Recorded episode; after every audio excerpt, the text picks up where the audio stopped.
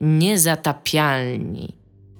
Witamy w 351 odcinku podcastu Niezatapialni. E, ja nazywam się Tomek Strągowski i się z wami witam. Jest z nami również Dominik Gąska. Dominik Gąska, też się przywitaj.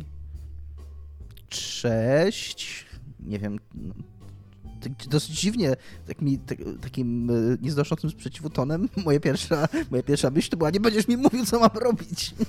Ale nazywam się Dominik Gąska, cześć. E, Iga e, Osmoleńska. Nie, nie musisz tutaj... się przywitać, jeżeli nie chcesz. Iga Ewa Smoleńska. Witam cię z największą przyjemnością w tym podcaście. Dziękuję za zaproszenie. Nie, nie, ja tak naprawdę... Długo, długo was słuchałam, mało komentuję, za co przepraszam, ale teraz mam w końcu okazję wypowiedzieć się tutaj na głos. E, reprezentuję film Więcej Laserów. E, ktoś stara się bardzo wciąć w zdanie, dlatego będę mówić wciąż. E, chciałabym tutaj polecić nasze usługi i to jest właściwie tyle z mojej strony. Mam nadzieję, że słuchacze zaakceptują mnie w tym zacnym gronie i dziękuję jeszcze raz za zaproszenie. Dobrze Iga zrobiłaś, bo ja nie miałem absolutnie nic mądrego do powiedzenia, więc propsy to była właściwa decyzja, jaką podjęłaś. E, będziemy dzisiaj rozmawiać o tym, że Sony coś próbuje, jakby tak się Bardzo. wydaje. Tak. Coś, coś, coś tam Sony zrobiło, jakby coś tam. No. Gwiazdkę za effort tak, powinni dostać dokładnie. na pewno. um, Medal of Participation. Taki. E, I będziemy rozmawiać również o modzie, fashion, o tym, jak się ubierają postaci, jak, e, jak, jak, jak to postrzegamy, jak to widzimy, jak nam się to podoba, może nam się nie podoba, ponieważ poza tym, że Sony coś tam próbowało zrobić, nie do końca wiadomo co, jakby, E, to, e, to się nic nie dzieje w sumie, poza tym, że są cały czas plotki dookoła cyber, nie Cyberpunka, tylko CD Projektu e, i Witcher 4, ale nie jest to coś, nad czym warto się za bardzo schylać ja, ja teraz, bo ta gra wyjdzie za 4 godziny, za 4 lata jakieś. Za 4 godziny. U nas słyszeliście najpierw. Ta gra wyjdzie za 4 lata. Um, ja się nawet nie, nie bo... ja, ja, się nawet nie, nie, nie zdążyłem przejęzyczyć już, wywołałem twoją reakcję, Iga. to było śmieszne. Jestem, jestem bardzo szybka.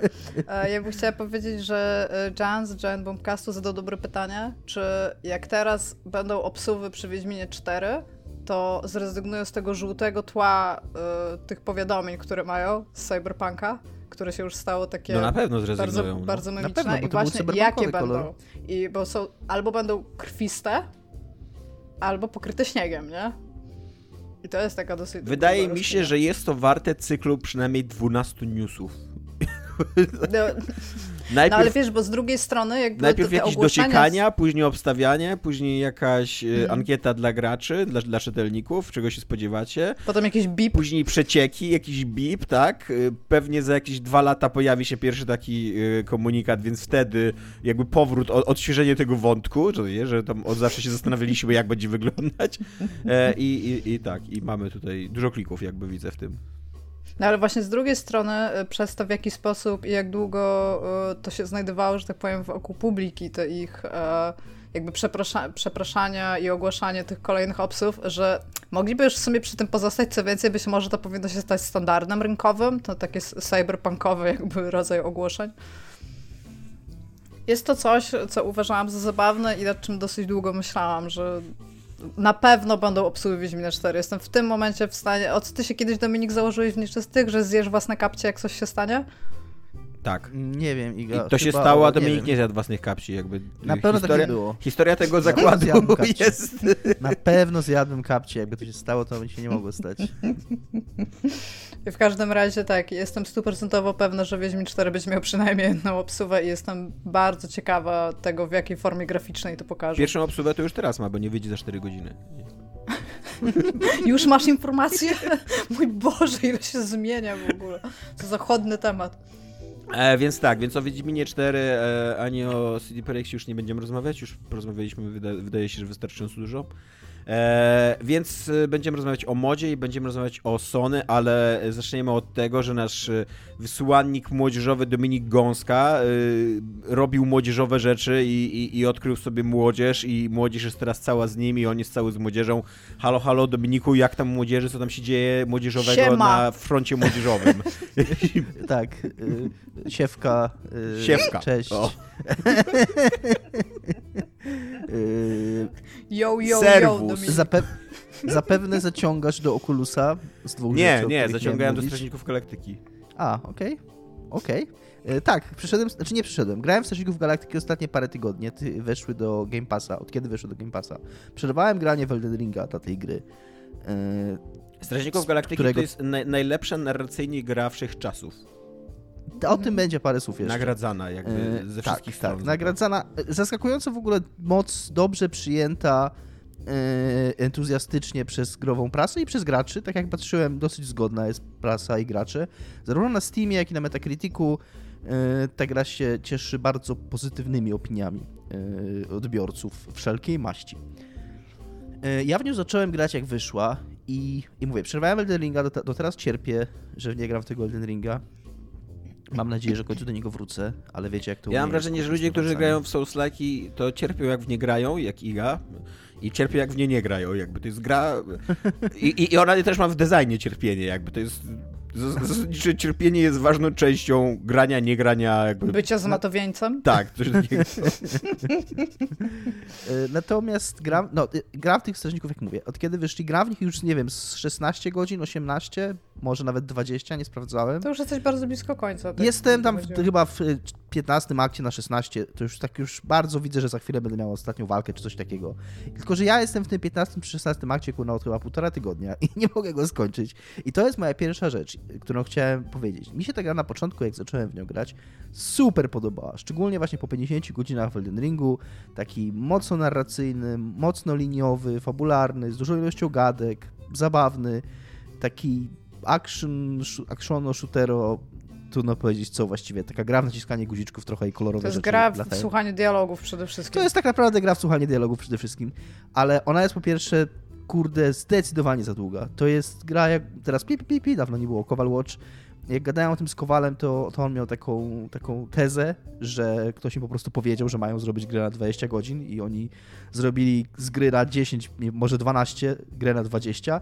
Nie wiem, czy tak było, ale tak mogło być, bo to ta gra dokładnie sprawia takie wrażenie. Ona jest y, ona ma naprawdę taki potencjał na super grę na 12 godzin, a zrobiona jest z tego gra na 20 godzin i zrobiona jest z tego gra na 20 godzin przez takie kurna przyciąganie y, długich, nużących walk, y, powtarzalnych leveli, powtarzających się, nawet nie powtarzalnych, że podobnych, tylko autentycznie tam w tych samych lokacjach się, może nawet w tych, na tych samych mapach, nie wiem, ale nawet jeżeli nie na tych samych mapach, no to to, czy ten korytarz tam tak naprawdę biega się korytarzami. To, czy ten korytarz tam biegnie w jeden sposób, czy w drugi sposób, to jakoś nie zmienia drastycznie feelingu tej lokacji.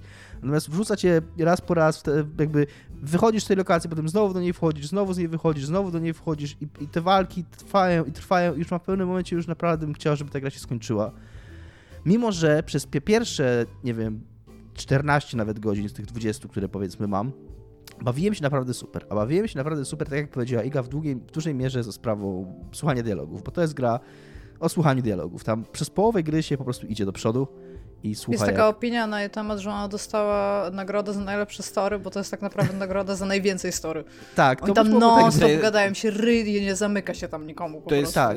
Nasza opinia jakby. To jest opinia, którą wypowiadałeś ty i którą wypowiadał Dominik na tej antenie, więc dobrze, że jakby e. ludzie mówią, ludzie mówią, że tak jest. E, jest, nie, nie, ale jest, y, no, jest tych, tych gadek bardzo dużo, ale z, z, jakby z tonu głosu Igi e, domyślam się, że jest to jej Mm, to nie są głosy Igi, to są głosy ludzi. Ja są, mam... są, takie głosy, Dominik, nie musisz precyzować, czy jest. ja mam taki thing, że bardzo wiele dialogów jest tam bardzo udanych i mają bardzo tam ok, rozkminiają ten system dialogowy. Nie wiem, jak jest, jak się gra teraz, bo do mnie mam, że ona miała jakieś patcha, ale bardzo często były takie błędy, że na przykład ktoś ruszał, znaczy nie ruszał buzią, ale jakby było mówione i na przykład nie pojawiały się napisy, albo z drugiej strony pojawiały się napisy pomimo tego, że nikt nie mówił. Jakby tam jest dużo takich usterek, natomiast dużo z tych dialogów jest naprawdę zabawnych. To nie jest tak, że nie, nie są tak. zabawne i że nie, nie miałem, są worldbuildingowe. Nie miałem żadnych y, takich usterek, jakich mówi Iga. I tak, i, i mi się ogólnie to podobało. Uważam, że to jest fajne, bo to też daje taki. Bardzo się zżywa człowiek z tymi postaciami przez to. To jest jedna przez rzecz. Te na tym, Wielo... Nie, przez te dialogi. usterek mówię, usterek nie zaobserwowałem. E, to jest coś, co, o czym ja mówiłem, co mi się strasznie podobało w Final Fantasy XV, że tam jak się wchodziło do dungeona na przykład, to e, postacie z twojej drużyny reagowały i tam opowiadały o tym, jakby widać było, że się jest z nimi w tej, w tej przestrzeni. I dosyć podobnie jest tutaj, że, że dzięki temu, że te postacie cały czas gadają i, to, i komentują o wiesz, one nie tylko gadają tak po prostu jakiś taki banter między sobą, ale też komentują to, co się dzieje, komentują to, co zobaczą. To tak też bardziej zakorzenia gracza w tej przestrzeni. Raz, że oni bardziej się z nimi zżywasz i też bardziej się czujesz w tym miejscu, w którym jesteś, przez to, że, że ludzie wokół ciebie reagują na to, co, co, co, się, co się tam znajduje. Także to mi się akurat podobało. E, jedyne, jedyna usterka, e, którą ja zauważyłem, i nie wiem, czy to jest usterka, czy to jest świadoma decyzja, to to, że tam jest taki system dialogowy, że on jest na czas, że w, tak, w, takim, w takich dialogach podczas banteru, ale i poza banterem masz określony czas na podjęcie decyzji, tylko że jednocześnie jak ty powiesz swój dialog, jak, wybierzesz swoją opcję, to przerywasz to, co mówi mm, postać twojej drużyny najczęściej. E, więc to jest taka trochę gra, kurde, zupełnie bez sensu, jakieś takie, kurde, jakaś taka gra w tego, chicken, w tchórza. Że, czy, Kto to szybciej powie. Bo ja chcę, bo ja chcę posłuchać, co oni mówią. Nie, że, fajne rzeczy, że ale... musisz posłuchać i jednocześnie nacisnąć jakby jeszcze. Zdążyć, tak. jednocześnie zdążyć, tak, że schodzi ten limit czasowy i że, że tak, tak długo czekam z naciśnięciem, z potwierdzeniem mojej opcji dialogowej, żeby jak najwięcej słyszeć, co oni mówią, ale żeby jednocześnie nie stracić tego czasu na, na powiedzenie swojej rzeczy, nie? Więc to jest taki trochę chyba mm, nieświadomy dodatek do tej gry do, do wyzwań stawiających, y, stawianych przez tą grę graczowi. E, ale ogólnie to ta strona narracyjna, ten dialogowa, bo narracja za chwilkę, ta strona dialogowa mi się super podobała. Teraz tak, narracja. Czy to jest najlepsza... Chodzą słuchy, że tam jest najwięcej narracji. Takie, takie są opinie jakby. Są tak... Ktoś kiedyś powiedział tak. taką opinię, którą tu będziemy cytować. Nic no. ta gra, nic ta gra nie robi y, ciekawego, jeżeli chodzi o... Jest to fajna historyjka, y, wciągająca. Ma trochę branczy, w sensie... Ma, ma y, sporo branczy, ale no mhm. tak, tak, ma takie, ma, fajne jest to, jak ona Taka reaguje. klasyczna drobne, branczująca gra jest, y, no. Że ona nie tylko ma takie y, jakby duże decyzje, które podejmujesz, które Czyli istotnie wpływają, ale ma dużo... Tłumaczy.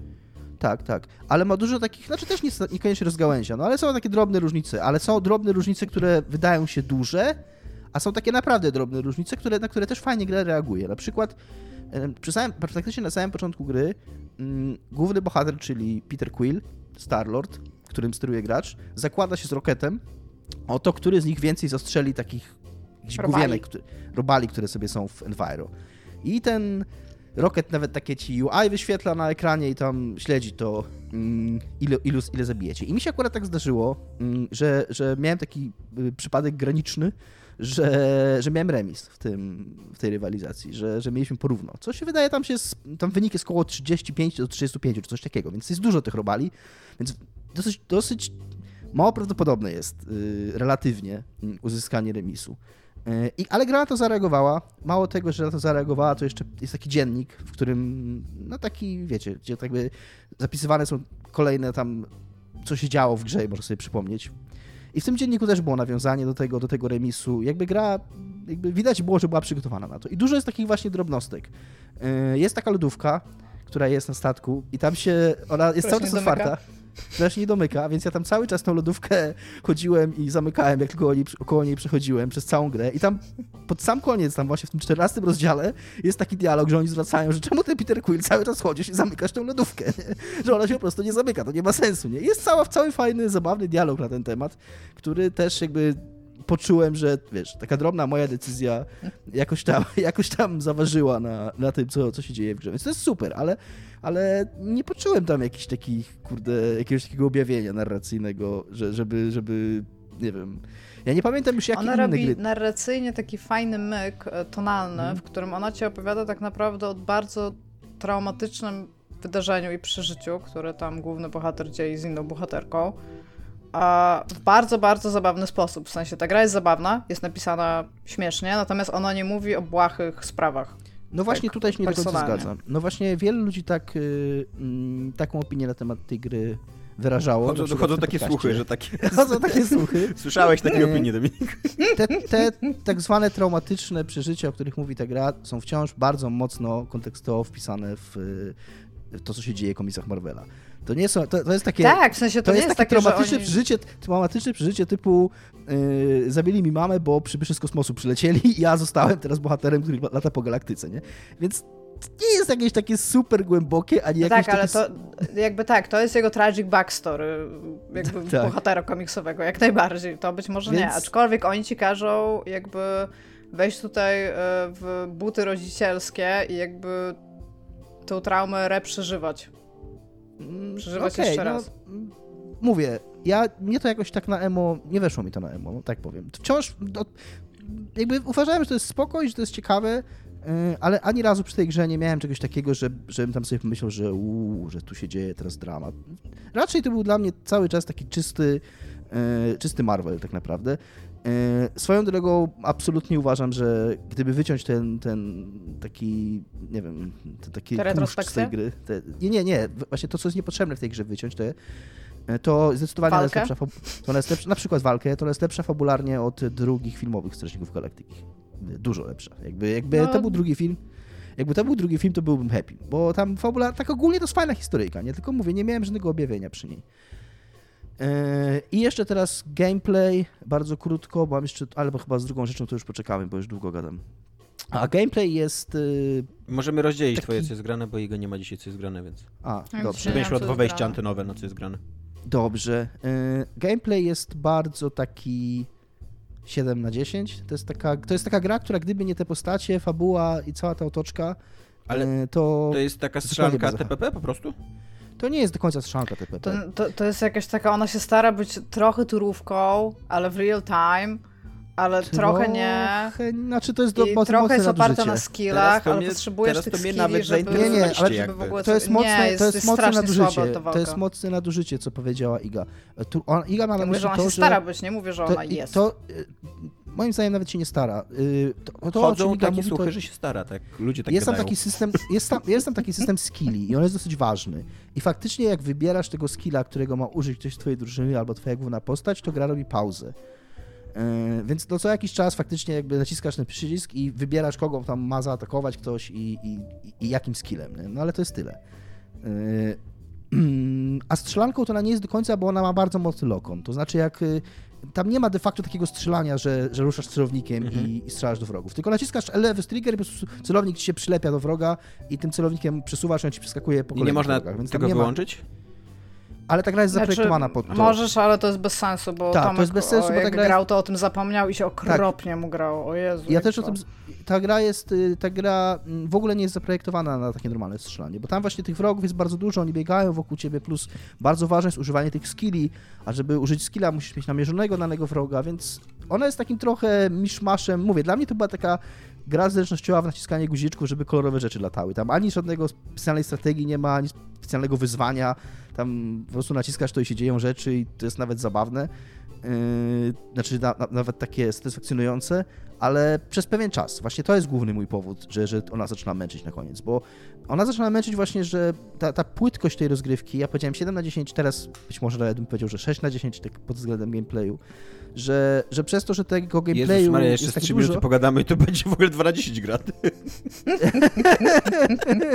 Nie, ale ogólnie, ogólnie uważam, że to jest takie, tak ogólnie do kupy uważam, że to jest takie solidne, fajne 8 na 10, y, które naprawdę polecam i naprawdę, naprawdę ja się dobrze bawiłem przy tej grze. Czekaj, kto jest z tego podcastu od matematyki? Czyli, że wracamy do 7 na potrzebujesz- 10 jakby, co nie? Ale uważam, że- było 6 na 10, teraz jest 8 na 10, to Bo uważam, że nie, sam gameplay, gdyby wyciąć całą narrację, postacie, otoczkę, to tak czysto gameplayowo, to mówię, to jest takie 6 na 10. E, natomiast moim zdaniem ta, ta otoczka właśnie bardzo ciągnie w tą grę, tą grę w górę. Naprawdę bardzo mocno. Ja lubię gry takie, y, gdzie się wciągam w historyjki. Ja nie jestem gameplay guy w tym podcaście, jak już zapewne nieraz y, jakby daliśmy temu wyraz. Więc ja, dla mnie nie jest taki ważny gameplay w grze, jak na przykład dla Igi.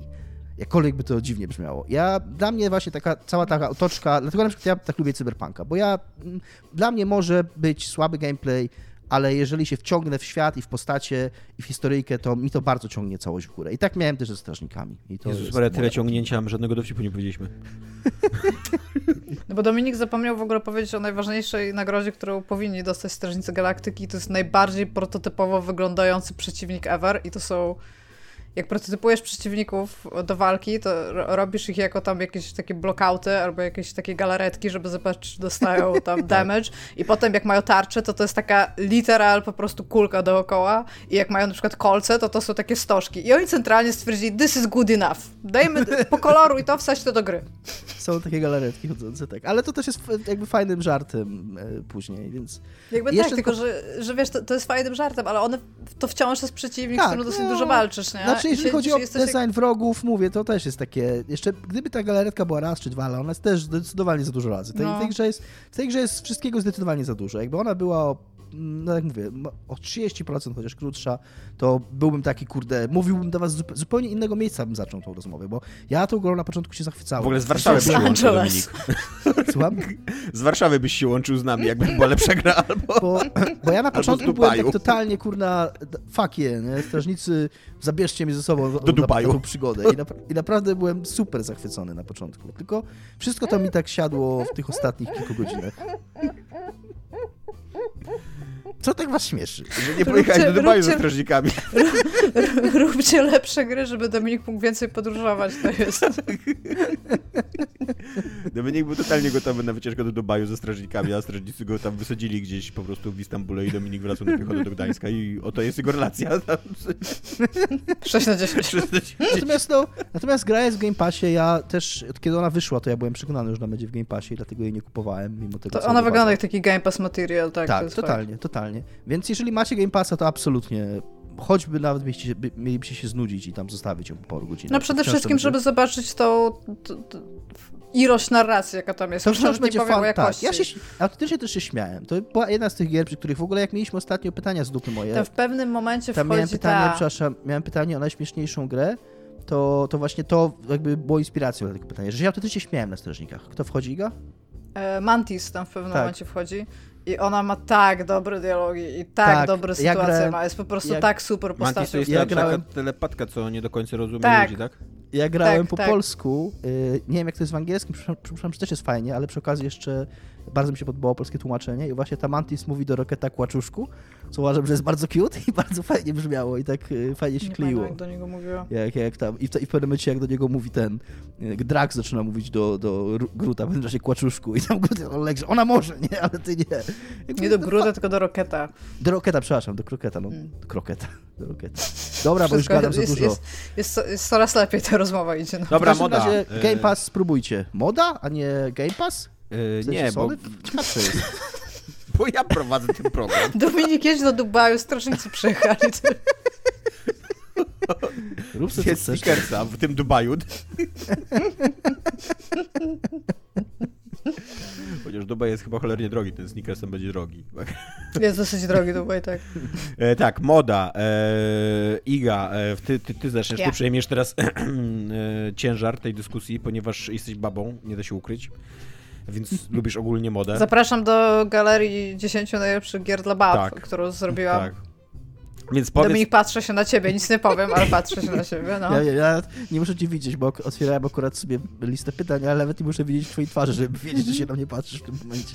E, e, zacznijmy od takiego wejściowego, otwartego pytania. Jak w ogóle istotny jest dla was ubiór bohaterek i bohaterów e, i jak dużą uwagę zwracacie na to? E, pytam trochę dlatego, że e, u mnie e, absolutnie jakby mm, antytezą gry, która zwraca uwagę na to, jak wyglądają jej bohaterzy, y, czyli że taka gra, która totalnie zwraca uwagę na to, jak, gra, jak, gra, jak wyglądają jej bohaterzy, jest Gears of War, y, czyli gra, którą Dominik uwielbia i ubóstwia i, i moim zdaniem jakby Gears of War to właśnie była taka decyzja designerska w pewnym momencie tam jakiś ktoś umieścił po prostu taką kupę gówna w grze i, i, i, ktoś później powiedział, this is good wow. enough, co nie? Jakby robimy to. Ja rozumiem, że mamy teraz, że mamy teraz y, wojnę przeciwko białym heteroseksualnym mężczyznom i nienawiść. Niekoniecznie, niekoniecznie białym. Te, dom, jest, y, dom, y, dom jest latynosem w Gears of War i jakby... Są tam też... I, i też jest kupą białe kobiety. Teraz, teraz, teraz, teraz, już uważaj, Tomek, gdzie, gdzie stąpasz, dokąd zmierzasz. E, więc, więc tak, więc wiemy już, że Dominik nie zwraca uwagi na to. E, Dominik ma to, ma to gdzieś. Iga, ale... Znaczy, dosyć ciekawe jest to, bo wyciągnąłeś słuszny wniosek z niesłusznych przesłanek. To się jakoś nazywa. w metodologii, że jeżeli stosujesz złą metodologię, ale dochodzisz do dobrego wniosku na koniec. Nazywa win-win. E, Iga. Słucham. Jak ważne jest dla ciebie, jak bohaterowie wyglądają, jak się ubierają i, i co sobą reprezentują? E, ja mam, to, to jest jakby takie, y, że tak powiem, jak y, miecz przeznaczenia. W sensie jest, e, jeden rabin powie tak, drugi rabin powie tak. Roz, rozumiesz? Dokładnie, dokładnie tak, tak, dokładnie tak szło dokładnie to powiedzonko u Sapkowskiego. Miecz ja przeznaczenia ma dwa ostrze, jedno ramię powie tak, drugi ramię powie tak. Jeden rabin. Aha, jeden rabin, i to jeszcze w ogóle. A jak co powiedział Tomek? Jedno ramię, ramię. a nie rabin. Więc, więc przeznaczenie ma dwa ostrze, jeden rabin powie tak, drugi rabin powie tak. Jak w ogóle, w ogóle w tym powiedzeniu jeszcze powinno być tak, że jeden rabin powie tak, drugi, drugi rabin powie nie, więc jeszcze nawet to Nie, umiesz tak albo tak. Jak wiecie, ja zapraszam do mojego spin-offu tego podcastu Aforyzmy z Igą. 10 godzin gadania o bezsensownych aforyzmach, które, których nie znam. A, dobra, bo jest tak. Masz dwa podejścia do gier. W jednym to, jak oni wyglądają, jest znaczące w jakikolwiek sposób, a w drugim oni mają wyglądać jak average ktoś. I to są na przykład e, bohaterowie horrorów. Bohaterowie horrorów mają wyglądać super normalnie. Jak sobie zobaczycie bohaterów horrorów, to oni są najczęściej ubrani jak everyday guy. Albo tak jak Japończycy myślą, że ubierają się Amerykanie. To też jest taki, tak, taki nurt jakby modowy, który mamy w horrorach. A potem macie postaci, które to, tym, jak wyglądają, coś reprezentują. Czyli na przykład przy projektach e, pierwszych Mordobić, jeżeli ktoś bił głównie nogami, to te nogi miał takie bardzo wyeksponowane, czyli miał na przykład pasek pod, pod samymi żebrami, że miał bardzo długie nogi. Albo jak bił rękami, to zwykle te nogi były krótsze, a ręce miały jakąś tam dopieprzone, nie wiem jak mam ładnie powiedzieć to słowo. Miał duże ręce. A, tak. I teraz e, z drugiej strony masz taką, e, masz takie pewne rzeczy, to ty się Tomku bardziej e, jakby tym będziesz w stanie jakby na ten temat się wypowiedzieć, czyli na przykład masz grę, która zaciąga do jakiejś konwencji anime slash manga i te postaci będą jakoś wyglądały, bo one reprezentują jakieś archetypy, więc to jest jakiś wygląd, który coś ci mówi. Jeżeli chodzi o samą modę, to bardzo trudno jest zrobić jakby cool wyglądającego bohatera w realistycznym świecie. W sensie, bo on będzie albo zawsze wyglądał jakby był trying to hard, a jeżeli świat jest stylizowany, to wszyscy bohaterowie fajnie wyglądają najczęściej. Więc ja zwykle zwracam uwagę na taką estetykę tego, jak jest ktoś ubrany. Natomiast moim zdaniem to jest jakiś taki trochę niedopieszczony motyw, bo mamy albo mamy takie ekstrema, czyli zupełnie jakby obojętne nam to było, albo jesteśmy już w jakimś anime mad, madmen po prostu tym, co się dzieje z tymi postaciami, jak są ubrane, gdzie mają zamki i ile mają pasków i gdzie mają kieszenie w ogóle. Więc zwracam na to uwagę, ale najczęściej nie jest tak, że siedzę i sobie myślę, ale to jest fajnie zrobione, tylko na przykład man, this is crazy i tu jest bajoneta na tym mega dziwnym jakby y, ekstremum, albo w takich normalnych właśnie tam e, grach typu, nie wiem, y, Control, gdzie on jest po prostu ubrany w garsonkę, no to ona ma być ubrana w garsonkę, bo to coś o niej mówi, tak? Że ona jest ubrana w tą garsonkę. I to pasuje też do świata przedstawionego. Więc zwracam na to uwagę, ma to dla mnie jakieś znaczenie, aczkolwiek jest to zwykle jakieś takie, mam wrażenie, że jest bardzo dużo mis, tych uh, missed opportunities. Ciekawe jest... Po polsku. E, straconych okazji, tak? Straconych. O, straconych okazji. Ciekawe no. jest w ogóle to, że od razu, tak z automatu, domyślnie przeszłaś do japońskich gier i japońskiej popkultury, bo wydaje mi się, że ja, ja też jak szukałem tutaj w ogóle odpowiedzi i inspiracji do tego tematu, mm -hmm. to od razu zacząłem... Skitu, no. U mnie... Dopiero teraz spojrzałem, że u mnie wszystkie odpowiedzi też są japońskim Myślisz o japońskim game Tak, bo tam jest, bo oni mają jakiś taki większy wyczucie stylu. uwagę, co nie? E, tak, a e, właśnie wydaje mi się, że zachodni e, game dev i w ogóle zachodnia popkultura ma jakąś dziwną taką obojętność na to, jak wyglądają bohaterowie, jak się ubierają, jakby co reprezentują, jak się, jak się, wypo, jak się jaką ekspresję mają poprzez modę, poprzez swój ubiór, co nie? E, co jest dziwne, moim zdaniem. Znaczy, ja mogę powiedzieć, e, ja pracowałam trochę, znaczy no, z, z, wieloma ludźmi, którzy projektowali postaci w mhm. różnych e, grach i na różny sposób i ogólnie Zachód gro zachodu, o może tak, robi gry w jakiś sposób realistyczny, więc to, czym ty możesz dysponować, to jest, wiesz, nie zrobisz takiej postaci, która jest jakoś super ekspresyjna przez ubiór, dlatego, że to już będzie super znaczące właśnie przez to, co ty mówisz. Przez to, że w realistycznych grach ludzie ubrani są w cudzysłowie normalnie, czyli jeżeli jesteś w military shooterze, to najprawdopodobniej będziesz ubrany w uniform, albo jeżeli pracujesz w biurze, to jesteś ubrany w garnitur, więc jak nagle zrobić taką osobę, która ma jakąś ekspresję przez to, jak się ubiera, to, to, to będziesz się zastanawiał, w sensie, wiesz, to będzie coś bardzo kłującego w oko, więc oni mają ograniczoną jakby liczbę rzeczy, z których mogą korzystać. Mhm. Ale to też wynika być może z tego, co mówisz. W Japonii jednak ta moda jest troszeczkę bardziej rozwinięta, więcej ludzi się nią interesuje. Oni się po prostu bardziej ekspresyjnie ubierają. Jak wyjdziesz na miasto u nas tam w Polsce albo na zachodniej Europie, to raczej jest jakiś taki schemat, w który każdy wpada, nie? Dominik, dlaczego dla ciebie to nie jest ważne? Nie jest dla mnie ważne, właściwie nigdy o tym nie, nie myślałem. Autentycznie y, otworzyłeś zupełnie nowe połączenia neuronalne w moim mózgu zaczęły się robić, jak y, przeczytałem to pytanie, bo jest to y, obszar rzeczywistości otaczającej nas, w, w, kierunku, w kierunku którego nigdy moje myśli świadome nie, ani nie, albo nie, znaczy nie wiem, czy nieświadome, bo ich są nieświadome, więc nie mam pojęcia, nie zawędrowały. Natomiast mogę powiedzieć tak trochę z innej mańki, co jest dla mnie ważne. Zajebiście ważne jest dla mnie to, w grach RPG szczególnie, ale najlepiej, ale w ogóle we wszystkich grach, w których jest jakiekolwiek wyposażenie, e, żeby te wyposażenie, jak się je zmienia, to żeby też na ludziku się zmieniało.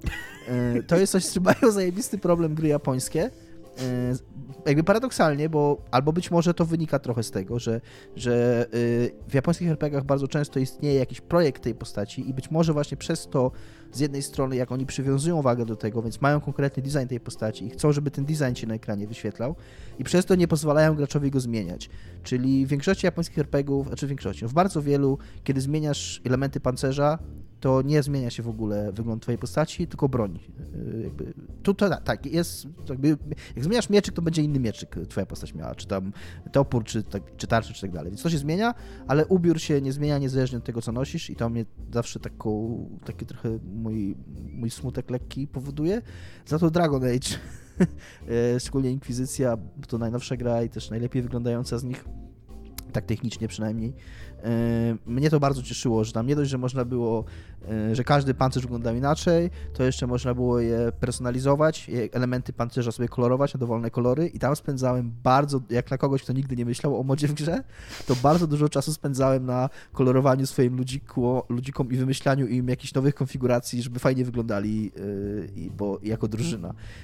I uważam, że to jest fajne jest jeszcze jeden moment, w którym zwracasz uwagę na modę w grach i to jest jak grasz w gry Bethesdy. Pamiętam, że w Falloutie się przebrałeś w piżamkę, zanim wszedłeś spać.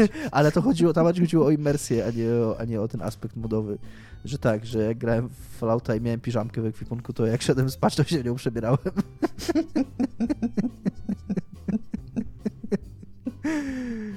No, w cyberpunku, jak, w cyberpunku jak grałem, yy, to zdejmowałem ciuchy przed pójściem pod prysznic i do łóżka też. taki super wkręt. Ja już przypominam, tak że Cyberpunk miał najgorsze spanie, tak, tak ale to tak, zmienili. Tak, ale poprawili to. No. Tak, tak. Jeszcze on miał takie cozy to łóżko. lub ona, nie wiem kim się grało. Więc tak, więc w każdym razie e, generalnie nie jest dla mnie ważne, natomiast ważne jest dla mnie, żeby móc ciuszki sobie wybierać jakie chcę, więc właściwie nie wiem, jak to, jaka jest moja odpowiedź na to pytanie. Żeby móc ciuszki wybierać i żeby gra jakby szanowała twoje ciuszki wybrane. Tak, żeby gra szanowała, żeby gra szanowała ciuszki, jakie wybieram. To jest w ogóle coś, tylko, że, co... Tylko, że to jest coś, co ruszył Dominik, a na co ja... Yy, bo będzie takie pytanie, przy których ja pokażę zasady kierowania się, które sobie ustaliłam przy odpowiedzi na tych pytaniach. Ja nie traktowałam postaci, które możesz kustomizować wygląd, jako postaci, które są tutaj w ogóle brane pod uwagę. Ja to w no, ogóle wyrzuciłam ja, z worka. Dlatego, dlatego mi się wydaje, że moja odpowiedź na to pytanie jest trochę, trochę, trochę koło mhm. tego pytania, bo, mhm. bo kiedy mówimy o modzie, to jednak mówimy o jakichś decyzjach twórców, którzy podejmują pewną, e, które, jakby, którzy decydują o tym, jak postać będzie wyglądać i ona wygląda tak. A, a to, co, o czym ja mówiłem, to jest takie trochę coś na boku. To jest w ogóle e, przedziwna... Ale, się, Ale też są dwa podejścia do tego, bo też jakby zrobiłeś szybki research to pokazał. Przepraszam, Tomaszu, powiedz najpierw, a ja mogę... To jest w ogóle przedziwna decyzja taka designerska, narracyjna, w ogóle na, na, na wielu, na wielu takich levelach ta decyzja była przedziwna i była podjęta, że Cyberpunk, który ma przykłada jakąś tam wagę do ciuszków i do tego jakby jak, mhm. jak te ciuszki się prezentują, E, I przykłada bardzo dużą wagę, przynajmniej w takiej warstwie deklaratywnej, do tego, że tam e, ważniejsze jest, jak wyglądasz, niż co sobie reprezentujesz, jakby, że tam styl, styl ponad substancję, co nie? Jakby. Mhm. E, I jednocześnie zupełnie misuje to gameplayowo, bo gracze się ubierają po prostu we wszystko, co ma najwyższego, e, na, najwyższe to nie jest do końca. Ja się, ja, się, ja się z tym nie do końca zgadzam. Bo ja na przykład grając Cyberpunka właśnie szedłem tym tropem i być może jest to głupie, co ja teraz powiem, natomiast ja w Cyberpunku bardzo często, bo tak, bo tak się dzieje w momencie, kiedy gracz po prostu w, y, idzie tak y, po takiej linii, że wybiera zawsze to, co jest najmocniejsze. W sensie, jak mhm. dostanie pancerz tam o 5 lepszy, to go zakłada i później wygląda jak taka składanka nie wiadomo czego. Natomiast jak grałem Cyberpunka zawsze, a grałem w niego bardzo dużo, parę razy już, to zawsze podejmowałem decyzję też na podstawie tego, jak jakiś element ubioru wygląda. I jak mi się nie podobał, to ja olewałem to, że jest mocniejszym pancerzem i po prostu nie będę go używał, bo moja postać nie chce, nie chce go nosić, mimo że jest mocniejszy. Znaczy, ja bym też chciała powiedzieć, że system Cyberpunka miał centralnie w nosie bardzo wiele ze statystyk, które tam było, więc e, no, jakby to, mogłeś to totalnie osrać i, i po prostu ubierać się tak, jak, jak chciałeś. Nawet jak nie miałeś w nosie, no to tam jak miałeś, miałeś pancerz 135, a drugi znalazłeś 138, no to tam... Tak, ale właśnie Cyberpunk jest takim przykładem, bo to też są, jakby Cyberpunka wzięłam pod uwagę w drodze wyjątku, bo Cyberpunk też jest FPP, więc jakby uznałam, że jakby jest nie fair rozmowa o ciuchach, których w ogóle nie widzisz podczas gameplayu, oprócz tego, kiedy wchodzisz do pause menu, więc to też w ogóle wyrzuciłam wszystkie te gry. E, uważam też, że jest super słaby, jeżeli e, gry, bardzo często gry multi, ale też e, w ogóle FPP, jakby kiedy się sprzedają i jest preorder, to mówią ci, że twoja postać, której nigdy nie będziesz widział, może mieć inne ciuchy mhm. i jakby who gives a fuck? Jakby to jest zawsze dla mnie taki bardzo czerwona flaga przy preorderach. A dobra, ale co chciałam powiedzieć, to jest, są, są, dwa, są dwa rodzaje kustomizacji ciuchów. jak sprzedają ciuszki, to nie uznajesz go bardziej, tak? Tak. Ogólnie, w sensie, ja po prostu widzę, że ta gra może być słaba. Jeżeli w preorderach dają ci od, od razu na ryj, że jesteś w stanie e, podczas e, zakupu preordera wybrać sobie jakieś ciuchy, to znaczy, że to nie będzie ok gra. Po prostu tak, tak, będzie dużo gorsze niż mi się wydaje, że będzie, o może w taki sposób. Anyway, to co chciałam powiedzieć, są dwa e, jakby podejścia do kustomizacji ciuchów i pierwszy z nich to jest e, każdy ciuch jest jakby projektowany osobno. I jest kilka takich gier. GTA tak na przykład miało cztery, że widać było, że te ciuchy niekoniecznie muszą ze sobą grać, chyba że są z jednego zestawu, że tak powiem. Cyberpunk to zrobił dużo lepiej, bo tam te ciuchy ze sobą grały po prostu. Ktoś literalnie usiadł i się zastanowił, czy na przykład dane spodnie będzie można ubrać do czterech różnych bluz. I ja jestem w ogóle. Ja uważam, że te ciuchy z Cyberpunka są fajnie wykonaną Też tak częścią tej gry. Tak. I jakby. Ja, ja ogólnie w Cyberpunku, ten mój V, to on wyglądał fenomenalnie super, a w ogóle w pewnym momencie zdobyłam taką czapkę różową z uszami, ona chyba w ogóle questowo była zdobywana. To już chodziłam w niej do końca, po prostu... To, no ale i uważam, że to jest jakby stracona okazja, że gra nie zwraca uwagi na to, nie komentuje tego w jakiś sposób, nie, nie no premiuje no tak. i tak dalej. No ale też z drugiej strony to jest FPP, A jednocześnie nie? Samo, jakby... sama cię jakby systemowo zachęca do tego, żebyś się ubierał jak gówno.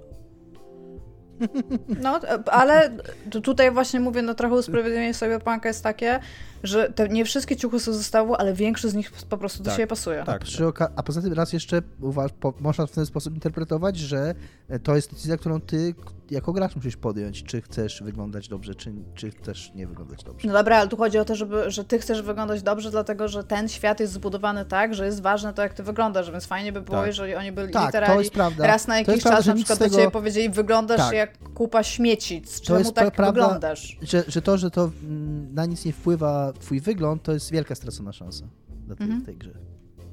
E, drugie pytanie z mojej wspaniałej, cudownej, zaskakującej listy e, i na które ja odpowiem, bo jako, że na pierwsze tak nie odpowiadałem wprost, bo tylko się dołączałem do waszych odpowiedzi. Dwie najlepiej ubrane postaci gier wideo, kobieta i mężczyzna i tutaj jeszcze będzie plot twist, dwie najgorzej ubrane postaci z gier wideo, kobieta i mężczyzna. E, I ja zacznę od tego drugiego, ponieważ już trochę to zdradziłem.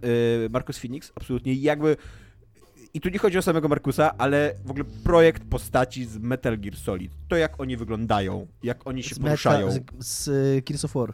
Z Gears of War, przepraszam, tak, nie z Gears of War, przepraszam, przepraszam bardzo, tak. To jest po prostu skandal. To jest, to jest jakiś, to jest jakiś, modowa policja powinna tam wkroczyć w ogóle ze słatem, w ogóle wyważyć drzwi, co nie. Ale ci chodzi i, o to, jak on jest ubrany w zbroję Metal Tak, tak. Jak wygląda ta zbroja i jak wygląda on w tej zbroi i no to jest masakra moim zdaniem. Jakby to jest, to jest nudne, to jest nijakie, to jest y, niefunkcjonalne, to też tak w kategorii fikcji moim zdaniem kiepsko wygląda, no. Ale tak, takie, Iga? bo oni mają takie malutkie uszy w tym Gears of Warze. Wy nigdy o tym nie powiedzieliście. Ja potem pograłam w Gears of War i to jest tak kochane. Oni mają takie dzidziulki te uszka. Bo uszy rosną przez całe życie, oni są wielcy. To weźcie sobie wyobraźcie, jakie oni mieli uszka, jak oni mniemali. Więc to jest, e, to jest jedna postać, która moim zdaniem jest, e, jest absolutnie fatalnie ubrana. Druga postać, kultowa, która jest e, moim zdaniem absolutnie fatalnie ubrana, to jest Lara Croft, pierwsza. Ta klasyczna, czyli ta koszulka i spodenki i, i, i wysokie glany. Co tam rozumiem, jest? dlaczego ona tak jest ubrana, bo tam trzeba było jak najwięcej pokazać tej postaci, ale z tego powodu to bardzo kiepsko wygląda moim zdaniem. Jakby sam, sam, sam ten ubiór jakby się wyjęło, ani on nie jest funkcjonalny, ani on nic nie mówi o tej postaci, ani on nie wygląda szczególnie ładnie, poza tym, że bardzo dużo odsłania jakby i, i, i, Mi i się- ona może ładnie wyglądać pod tym strojem. Znaczy, tak? nie, nie powiem, że tamten z tych oryginalnych gier jest ładny, ale wydaje mi się, że to, co zrobili w tych, w tych nowych częściach, oni tam zrobili taki trochę spin na ten ubiór, w sensie zrobili taką nowoczesną jego wersję i tam moim zdaniem wyglądał zupełnie spoko. Tak. Y, Właśnie, y, bo to jak źle wygląda moim zdaniem stara Lara, bardzo zostało wypklone przez to, jak wygląda nowa Lara, która jest, y, no moim zdaniem, dużo, dużo ciekawiej zaprojektowaną postacią. Może też, też nie są to jakieś szczyty, co nie, jeżeli chodzi o, em, o pomysłowość i o modę, ale, ale przynajmniej wygląda jakoś w miarę tak, że wiadomo, że, że jest to postać, która ma na siebie jakiś pomysł, jakiś coś tam. No co, Iga, robisz za minę? Patrzę na te uszka i się wzruszam strasznie. E, więc to są moim zdaniem dwie najgorzej ubrane postaci, a dwie najlepiej ubrane postaci e, to jest przede wszystkim Futaba z Persony 5, w którą nie gra, e, jakby nie grałem jakoś bardzo dużo w Personę 5, ale ta postać jest zajebista po prostu. Kojarzysz Dominik ją, czy nie? Kojarzę, ale w ogóle bym tak nie powiedział. Ona jest No coś taki, ty, kurde, rewelacyjnie bluzie, wygląda jakiejś ta takiej dziewczyna. bluzie rozciągniętej. Tak, w roślinnicy bluzie, z- w słuchawkach, e, no uwielbiam Okej, jakby, chyba-. No, w ogóle tak Pretty nie much szanuję. ubrana jak Lara Croft z pierwszej części, tylko ma Nie. zarzuconą bluzę. Nie, nie, nie, nie, nie. Iga, y, błagam cię, tutaj bez, bez herezji, proszę. y. Będę musiał do ciebie wysłać hiszpańską inkwizycję. E, jest bardzo, bardzo fajną, właśnie taką e, postacią w stylu wyróżniająca się dziewczyna na japońskiej ulicy. Bo y, fun fact, w ogóle ludzie w Japonii, tak jak Iga już tu wspomniała, na, na, o wiele więcej jest dobrze, ryzykownie, szalenie ubranych ludzi na ulicach w Japonii niż w Europie na przykład, nie? Jakby, chyba rzeczywiście zwracają na to jakoś tak kulturowo większą, większą uwagę. No to Więc ta Futaba- spodenki, kurtkę. Więc ta Futaba mi się bardzo podoba i y, druga postać, która mi się bardzo podoba to jest Dutch z Red Dead Redemption 2, e, który pomimo, że jest jakby niesympatyczną postacią i ym, to, jest, to jest ubrany tak stylowo, fajnie. Trochę szkoda, że Arthur nie jest potraktowany tak, że jest bardziej tak właśnie potraktowany jak taki typowy, przeciętny protagonista e, i jest ubrany po prostu. E, a, a, a Dacza bardzo lubię. Jest, e, no, jest taki, taki stylowy facet. Ja ci tutaj, e, ja ci, zabieram ci mikrofon, bo ja ci coś powiem. E, Jednym z, no właśnie, dlatego. Jednym z elementów tych moich zasad, które sobie właśnie wprowadziłam na potrzeby tego pytania, jest fakt, że garnitury się nie liczą, bo wiadomo, że w garniturach, kamizelkach, dobrze skrojonych koszulach każdy wygląda Dacz jak nie ma do milion końca dolarów. garnituru. Patrzę się tutaj na Google Grafika i statystycznie jest ubrany w garnitur. Co to znaczy statystycznie? No statystycznie ma koszulę i kamizelkę w większości scen i strojów, które możesz wziąć. Okej, może być przebrany za konduktora. I give you that. Ale Iga, Ale posłuchaj, jakby to ale on nawet jest jeżeli, ubrany w nawet garnitur. jeżeli, kilku, kilku nawet jeżeli jest ubrany w garnitur, to to jest twoja zasada, którą ty sobie przyjęłaś. Tak, to tylko jest właśnie tak, mówię, że, to że jakby w garnitur jest, jest ubranych milion ludzi w Giereczkowie i każdy z nich wygląda masz- w nim dobrze. W ogóle ty masz, jakie- to, ty masz jakieś dziwne zasady też. Tych zasad jest wiele, bo pierwsze, pierwsze nie Tak, garnitur, a po no drugie, musiałam, ja bo nie on, dostajesz temat moda. Wiesz, każdy prawie przedstawiciel bohaterów growych jest w coś ubrany jakby. Musiałam Natomiast- sobie to zawęzić. Co, do, co do futaby na przykład, ja nie powiedział tak jak Tomek, natomiast nie zgadzam się z tym, że to, że ona jest w prosty sposób ubrana, to ją dyskwalifikuje, bo Tak. moje odpowiedzi też będą, te wszystkie będą proste, tylko chodzi o to, że proste, ale to fajnie wygląda. To nie chodzi o najbardziej skomplikowane albo most designed postać, tylko, tylko best designed. Ja wybrałam jako najlepiej ubranego Bardzo podoba mi się typa. też, y, ja jeszcze, by- by- jeszcze bym chciał skończyć, że bardzo podoba mi się Pane z y, Fire Emblem Awakening, ale wydaje mi się, że to bardziej sentyment przeze mnie przemawia. E, niż rzeczywiście, a tak... E, Pane? pa, p a n n e tak to się okay. pisze.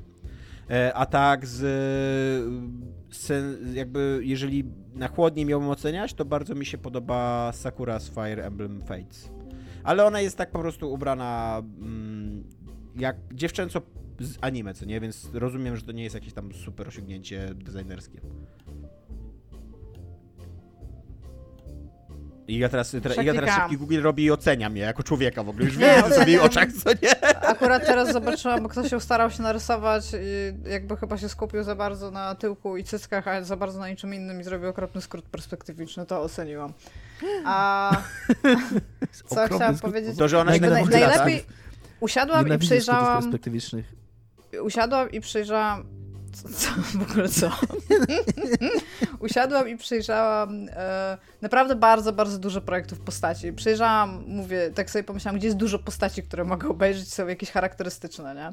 Więc na przykład przejrzałam właśnie Tekena, Dead or Alive, e, przejrzałam no, jakieś tam rockstarowe rzeczy, przejrzałam, no naprawdę bardzo dużo postaci przejrzałam i uznałam, że jakby, e, wyrzucając na śmiecie a jakby właśnie taką powtarzalność garnituru, albo no właśnie, właśnie uniformy, najpierw albo że nasze odpowiedzi są złe. Tak, i znaczy, wybrałam ja najlepiej ubranego faceta. Ja jeszcze nie powiedziałem swoich odpowiedzi. Nie będziesz musiał. Ja się spodziewam, co I to będzie. jest Kim Kitsuragi z Disco Elysium, który jest inspirowany Akirą.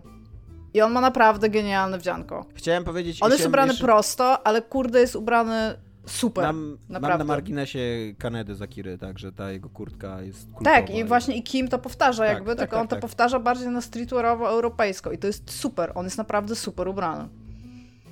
Teraz Dominik Google, jak, jak wygląda Kimball. A więc tak, tak, tak, jak najbardziej. Moim zdaniem, no centralnie przeglądałam, przeglądałam, przeglądałam i po prostu kim wygrywa. Kurde, jest jakby chcia, chciałabym, chciałabym pull off to, w jaki sposób on wygląda i jak, i jak on w tym w ogóle jest w stanie działać i jak on pasuje do tego świata. Plus ma naprawdę super kurtkę, chciałabym mieć taką kurtkę. A kobieta najlepiej ubrana? Najlepiej ubrana kobieta zarówno jest najgorzej ubraną kobietą, ale tutaj wychodzę, tu robię fanservice. To jest Jessica, e, ona się chyba nazywa Sherawat albo Sherawat, coś takiego, z Resident Evil. W stroju, gdzie pływają bodajże na Arktyce i jest w piance do nurkowania, która ma obciętą jedną nogę, jest w obcasach i nie dość, że jest w obcasach w, tym, w tej piance do nurkowania, to to są szpilki i na tej jakby obciętej nodze, gdzie ma gołą nogę, nie ma nogawki, ma kaburę, pomimo tego, że druga noga ma centralnie, kurde, tą piankę i tam by mogła mieć kaburę.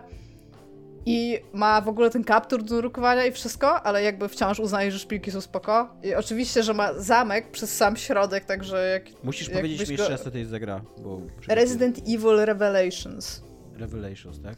Jessica, Jessica Resident Evil Revelations sobie wpisz i grafika okay. Google. A, I ona jest właśnie ubrana w taką piankę i po prostu jak ja to zobaczyłam w grze, to ja myślałam, że się posikam ze śmiechu po prostu to, co oni zrobili. Ale there's more, bo ona w pewnym fuck. momencie jest ubrana jak ta, na taką Arktykę jako snajper i ona ma normalnie kozaki z futrem na szpilkach.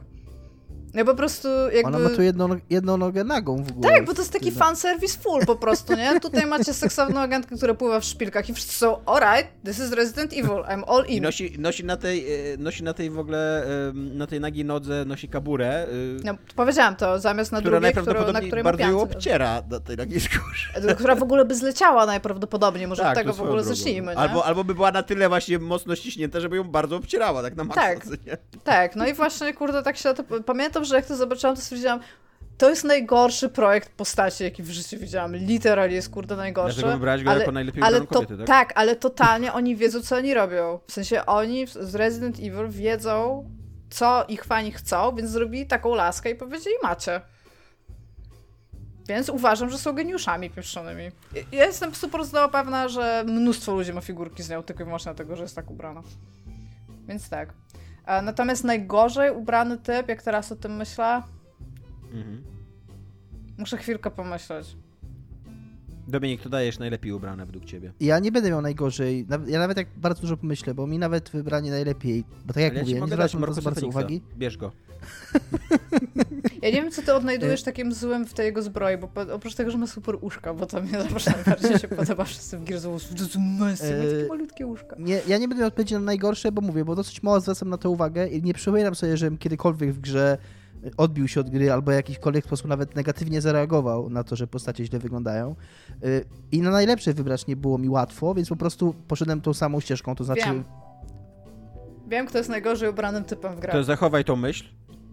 Tak, pozwól mi już skończyć, jak już mi dałaś Dobrze. mówić. Ja, nie, nie traktuj mnie w ten sposób, jak taką kudasz matę, że jak ty nie masz coś do powiedzenia, czegoś do powiedzenia, Dominik, to ja daj mi, mogę gdzie jest mówić, moja galeria 10 najlepszych gier dla Iga? Iga, nie bądź Ale- Dominikiem dla Dominika. ale jak tylko sobie przypomnisz, właśnie nie bądź, nie zachowuj się jak ja. E, Więc wybrałem dwie takie gry, dwie takie postacie, których po prostu pamiętam, jakoś mi się skojarzyły, jakby przyszły mi do głowy, że, że zwróciłem uwagę na ich ubiór. I mężczyzna to jest Takayaki Yagami z Judgment, e, który te, też jest ubrany w prosty sposób, bo on ma po prostu takie jeansowe spodnie, białą, biały t-shirt i taką skórza- skórzaną y, kurtkę, ale wygląda to naprawdę cool i ma taki naprawdę cool, cool guy look, który jak y, myślę sobie, że jak się uporam kiedyś w swoim życiu z moimi kurwa 300 kilogramami pandemicznymi i tutaj jest apel do Adama Piechoty, żeby mi oddał kurde Tom, ten komiks Tomka, bo może mi się przydać, e, to, to, to jest i to jest przy okazji odpowiedź na ostatnie pytanie, że to jest taki wygląd, który, w który ja bym bardzo chciał pójść kiedyś w swoim życiu, I, tylko nie wiem, czy właśnie to trzeba mieć w pew, jakby Wydaje mi się, że trzeba mieć do, dosyć dużo pewności siebie i takiego Żeby, wewnętrznego żeby chodzić w rurkach na pewno. Żeby takiego wewnętrznego cool, żeby chodzić w takich obcisłych jeansach i, i skórzanej kurtce, bo to jest taki look, że trzeba... Podoba Który ci się wymaga taki takiego stokowy pod- typ, a nie podoba ci się futaba? Kurde, po prostu... On nie jest stok... znaczy on, on nie jest stokowy. Jest on, stokowy. moim zdaniem, Jest dosyć moim zdaniem, to, stokowy. moim zdaniem to naprawdę fajnie wygląda i, i właśnie, no nie wiem, ja tutaj staję trochę w obronie Tomka, a dostaję pryju za to. Właśnie, że ja uważam, że twój wybór też, bo Iga jakby zarzuciła twojemu wyborowi, że, jest, że ta postać wygląda prosto i ja też wybrałem postać, która Ja wygląda się prosto, raczej ale... zdziwiłam, dlaczego Tomkowi tak się bardzo podoba ona, tylko w sensie jej ubiór, ten styl. Tylko to Czyli mnie bardziej czyli, czyli mo- mojego wyboru bardziej nienawidzisz. Tak. Znaczy, mi się podobało, jak on jest ubrany. On to bardzo pasuje do każdej funkcji całej, jakiej on spełnia. Jakby... No w każdym razie to, to jest mój wybór i, i uważam, że to jest bardzo fajnie ubrana postać. A ubrana postać żeńska to jest Tifa i nic z tym nie zrobicie, kurde. Okej. A Tifa w ogóle nie jest ubrana podobnie postać. ubrana, do niej tylko nie ma tej kurtki? No też ma krótkie spodnie na szalkach z białą koszulką, nie? Nie, Tifa ma krótką spódniczkę. Okej. Mm, A najgorzej ubrana postać, ja wiem, ja sobie przypomniałam, to jest typ z Final Fantasy XV, już sobie wygooglałam, że nazywa się Gladiolus i on chodzi w skórzanej koszul, koszuli na krótki rękaw, którą ma rozpiętą. I ja sobie w ogóle nie wyobrażam, oni jeżdżą tym samochodem po jakichś tam pustyniach, jak mu musi być kurde najgorzej. I on wygląda po prostu jak dupa z zakrzaka w tym. Literalnie to jest najgorszy projekt postaci i jeżeli ktoś tak, jeżeli ktoś chce ubrać skórzaną koszulę na krótki rękaw i ją nosić rozpiętą, to ja po prostu, what, what, co, co jest nie tak z tym, z tym typem? No rzeczywiście nie wygląda zbyt dobrze. Jest najgorszy, po prostu ja pamiętam, że, że patrzyłam jak Tomek grał w Final Fantasy XV, ja po prostu, ja musiałam wychodzić, mnie to tak irytowało. Jesus, Więc tak, masz, on. y, y, bardzo dużo emocji w trakcie tego, jak kto inny w ogóle gra. Ja mam A dużo najgorzej emocji w ubrana kobieta? Coś ci przyszło do głowy? Nie, bo powiedziałam, że Jessica dostaje obie nagrody. Aha, okej, dobra. E, no dobra, to, e, to ten temat mamy odfajkowany. Ale w nowym Final Fantasy VII, tym nowym, w sensie No. co wyszło, co nigdy nie wyjdzie kolejna część, albo jak wyjdzie to za 10 lat, a tam była, jak się nazywa to, co umiera? E, Wow. Aerith. Tak, to ona Eris. bardzo źle, kurde, wygląda. To jest po prostu bezbłędne, co nie? Jak, jak, jak Ja mam dużo Dominika. emocji. Ja mam dużo emocji.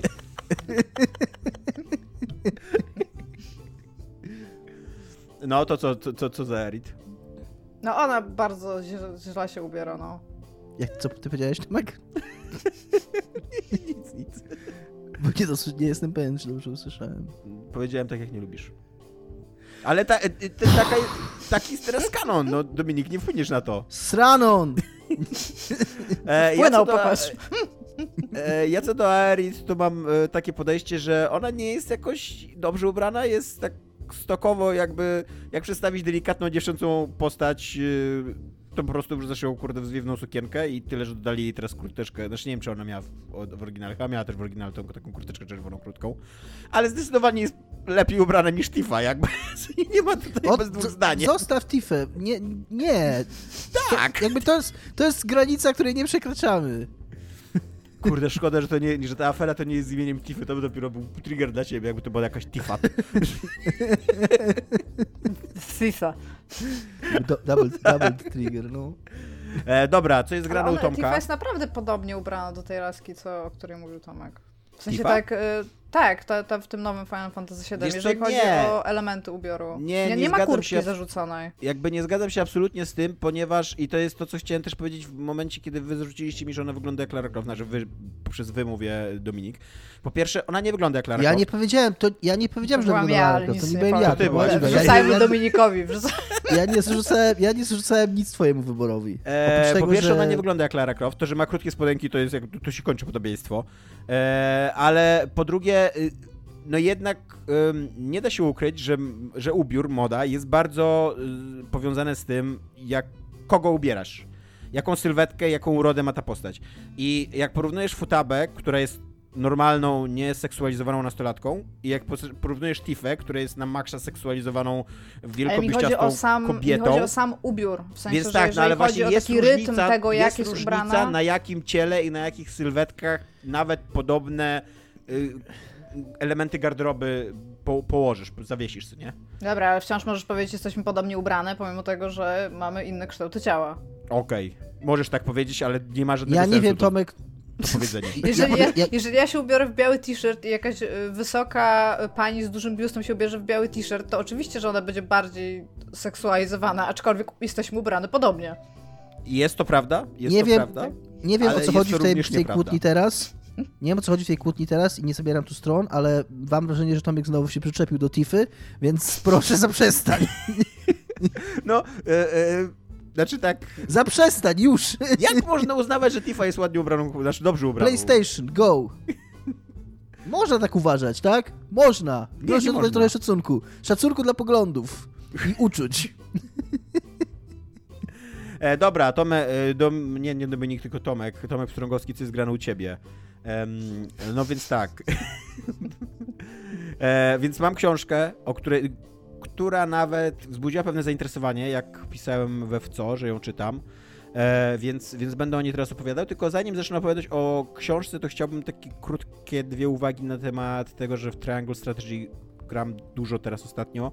I coś, o czym tydzień temu nie powiedziałem, chciałbym to powiedzieć, że po pierwsze, kwestia zbalansowania poziomu trudności nie jest jednak takim problemem, jak mi się wydawało, że może być w tej grze, e, ponieważ ta gra robi coś takiego, że jak przegrasz bitwę, to zachowujesz XP i, i wszystkie tam e, kolejne levele i tak dalej, więc druga bitwa, jak drugi raz podchodzisz do tej samej bitwy, to ona jest de facto łatwiejsza. I okej, jakby spoko, jakby to, to, to, to działa, ten, ten, ten system i ym, jakby no niweluje ten problem. To nie jest tak, że cały czas walisz głową ścianę i musisz wykonywać jakieś bezsensowne aktywności poza em, głównym wątkiem, tylko robisz jedno podejście i zazwyczaj za, za tym drugim podejściem już ja zawsze byłem na odpowiednim levelu i odpowiednio dobry, więc, więc to było tak, że okej, popełniłem jakby źle zagrałem albo byłem za słaby, ale teraz już jest okej, co nie? Więc tak jak mówię, to nie jest taki duży problem, jak mi się wydawało, że jest. Natomiast po tych tam 30 pewnie godzinach, które już biłem, jest mega problem dla mnie to, że tam jest bardzo mało gry w tej grze. Że to jest, tak jak, tak jak mówiłem, że to jest gra głównie o oglądaniu cutscenek i o słuchaniu dialogów, yy, gdzie zazwyczaj bardzo, w ogóle prawie nic nie robisz w tych dialogach, bardzo rzadko masz cokolwiek do wyboru, jeżeli chodzi o e, opcje dialogowe. To, to, to jest prawda. Tego jest, to- jest, to jest przytłaczające wrażenie, jakie mam teraz, że zdarzają się całe rozdziały. Ta gra ma tak od 19 do 21 rozdziałów e, fabuła. Że zdarzają się całe rozdziały, gdzie nie ma bitwy. Gdzie po prostu tak jak fabularnie się podliczy, to mi się wydaje, że tam jest 12-15 bitew do rozegrania. Co jak na grę, która tam 40 godzin zajmuje, to jest po prostu mega mało grania. Jakby to jest tak z 10-13 godzin grania w bitwy, które się autentycznie liczą fabularnie, nie, nie w takie jakieś poboczne pi- popierdółki, które nie mają żadnego znaczenia. E, więc no boli mnie to i, i uważam, że to jest przedziwne, bo... Nie polecasz. Słucham? Nie polecasz tak ogólnie. Nie wiem, jakbym, jak wpływa to na moją ocenę całej gry. Ja że zaczekam, aż ją skończę, co nie? E, ale jestem teraz w, na takim etapie, tak jestem w 3 czwartych gry i jestem na takim etapie frustracji, co nie? Że dajcie mi grać w tą grę, co nie? Jakby chciałbym... Jest, ten system bitew jest spoko, ten strategiczny. Dajcie mi jakby grać bitwy strategiczne, a nie oglądać w kółko e, scenki rozwoju akcji. Nawet, tam są nawet takie wątki się. Oni się powinni zamienić ze Strażnikami Galaktyki roz, ten, na balans rzeczy, tak. mam wrażenie. Tak, no. bardzo możliwe. Tam, jest, e, tam są, są nawet takie typowe w ogóle dla strategii japońskich turowych takie wątki poboczne, że tam zbierasz jakieś postacie i one nagle ci mówią, że tam ej, mam jakiś wątek poboczny, chodź go posłuchaj, co nie? I zazwyczaj takie wątki poboczne wiążą się z gameplayem, że tam poznaj tą postać poprzez stoczenie walki z niej. Nie, tutaj nie, tutaj po prostu klikasz taki wątek poboczny i oglądasz tam 10 minut dialogu i, i on się kończy i, i to jest wszystko, co, jakby, co dostałeś nie w tym wątku pobocznym. No, dobra, e, ale to tyle o Triangle Strategy, mówię, jak skończę, to może jeszcze wrócę do tej gry, e, a tymczasem chciałbym powiedzieć o książce Między Kiblami e, Billa Bufforda. To jest książka, jak się możecie domyślić, o kibolach, o środowisku kiboli, ale to jest książka bardzo nie dzisiejsza, e, bo to jest książka, której mm, większa część została napisana w latach 80., na początku lat 90., czyli że w tym momencie, kiedy to kibolstwo angielskie, to był gigantyczny problem e, społeczny, ale też taki kryminalny. E, regularnie dochodziło do burd, e, to były takie burdy łączone z jakimś demolowaniem miast. E, kibole angielscy byli postrzegani jako takie grupy, które w ogóle jeżdżą na mecze i tylko po to, żeby tam zniszczyć Turyn, czy jakiś inny, nie wiem, Luksemburg, czy, czy, czy, czy gdzie tam akurat lecieli. Dochodziło też w związku z kibicowaniem w ogóle w Anglii do wielu tragedii e, ponieważ często ten tłum jakoś tam reagował e, panicznie e, albo, albo, albo, albo agresywnie i dochodziło do jakiegoś stratowania, do jakichś pobić e, ze skutkiem śmiertelnym i tak dalej. Więc jakby jest to książka trochę nie dzisiejsza, jest to książka opowiadająca o problemie, który wydaje się, że dzisiaj już jest raczej rozwiązany. Na pewno jest rozwiązany w takim, pod takim względem organizacyjnym. Jak się tam, jak tam czytałem, jak były organizowane mecze jeszcze 30 lat temu, co nie? Jak ludzie byli centralnie zamykani w takich klatkach bez żadnych wyjść ewakuacyjnych. Te, te sektory były zawsze przepełnione. Oni wszyscy stali nie mieli w ogóle miejsca na nic, w ogóle, żeby się od, od, odwrócić ani nic takiego. Byli ograniczeni z jednej strony klatą, taką, o którą centralnie po prostu ci ludzie byli duszeni, bo jak, jak było ich za dużo, co nie? E, no to to jest masakra, jakby w bardzo dobrym kierunku poszło, poszła piłka nożna, jeżeli chodzi o organizowanie widowisk i o jakieś zapewnianie w ogóle bezpieczeństwa ludziom, którzy biorą udział w kibicowaniu. I to w ogóle notabene też się stało dlatego, że doszło do kilku tragedii, takich właśnie, że tam dziesiątki ludzi zostały zadeptane, uduszone na, jakiś, na jakichś meczach, jak wybuchała panika, więc również jakby na wskutek tych wydarzeń, które są opisywane w tej książce, jakby zmieniliśmy trochę podejście do, do tego, jak organizować mecze. E, I to jest ciekawa książka, to jest fajna książka, jeżeli byście chcieli ją przeczytać. Ona na początku obiecuje, że jest trochę inną książką niż w rzeczywistości jest, bo ona na początku, bo to jest taki reportaż um, trochę w stylu Gonzo, może nie, nie pod względem tego, że on kreuje tam jakieś wydarzenia, ale pod względem tego, że jest bardzo wewnątrz tych wydarzeń. On w ogóle tak mm. wchodzi w tę grupę kibicowską, kibiców Manchester United, jeździ z nimi na mecze, bierze udział w tych burdach, twierdzi, że nie aktywnie, ale na przykład na koniec zostaje centralnie społowany przez policję. Jakby to jest taki punkt kulminacyjny tej książki, że on odczuwa też to, jak to jest być ofiarą jakby takich burd.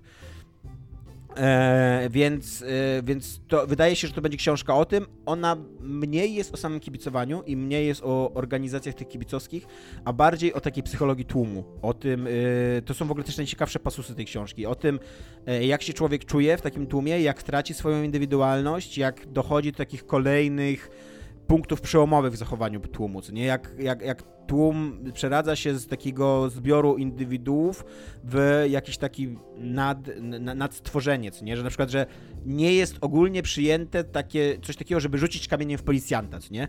I nagle dochodzi do takiego momentu, że ktoś rzuca kamieniem w policjanta i nagle jakby dochodzi do takiego przełamania psychicznego, że dla, dla, wszystkich członków tłumu to się staje oczywiste, że, że można rzucać w policjantów, co nie?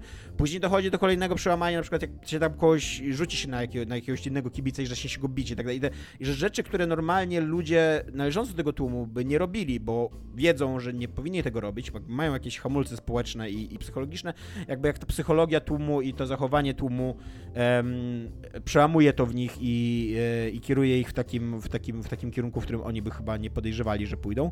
I to, je, to jest najciekawsze w tej książce, bo sama takie opisywanie burt i, i tego przebywania z tymi e, kibicami, to to jest ciekawe na początku, jak on za tym pierwszym razem jedzie z kibicami e, Manchesteru właśnie do Turynu, żeby mecz z Juventusem obejrzeć, a później już jest takie dosyć powtarzalne, no bo to zawsze działa tak samo, też jakby ten mechanizm jest zawsze podobny, co nie, to stanie w tym tłumie i właśnie jakieś takie emocje, ci ludzie też, ci tacy prawdziwi kibole, tacy zawodowi kibole, y, to on tam znajduje kilka takich kolorowych postaci, takich nie, nie, nie, nieoczywistych, ale jednak zazwyczaj, poza tymi wyjątkami, to są zazwyczaj dosyć prostackie mięśniaki, które lubią się po prostu napić i wydrzeć ryja na meczu i no, nie są to jakieś szczególnie interesujące istoty ludzkie do czytania o nich, co nie? Tak psychologicznie.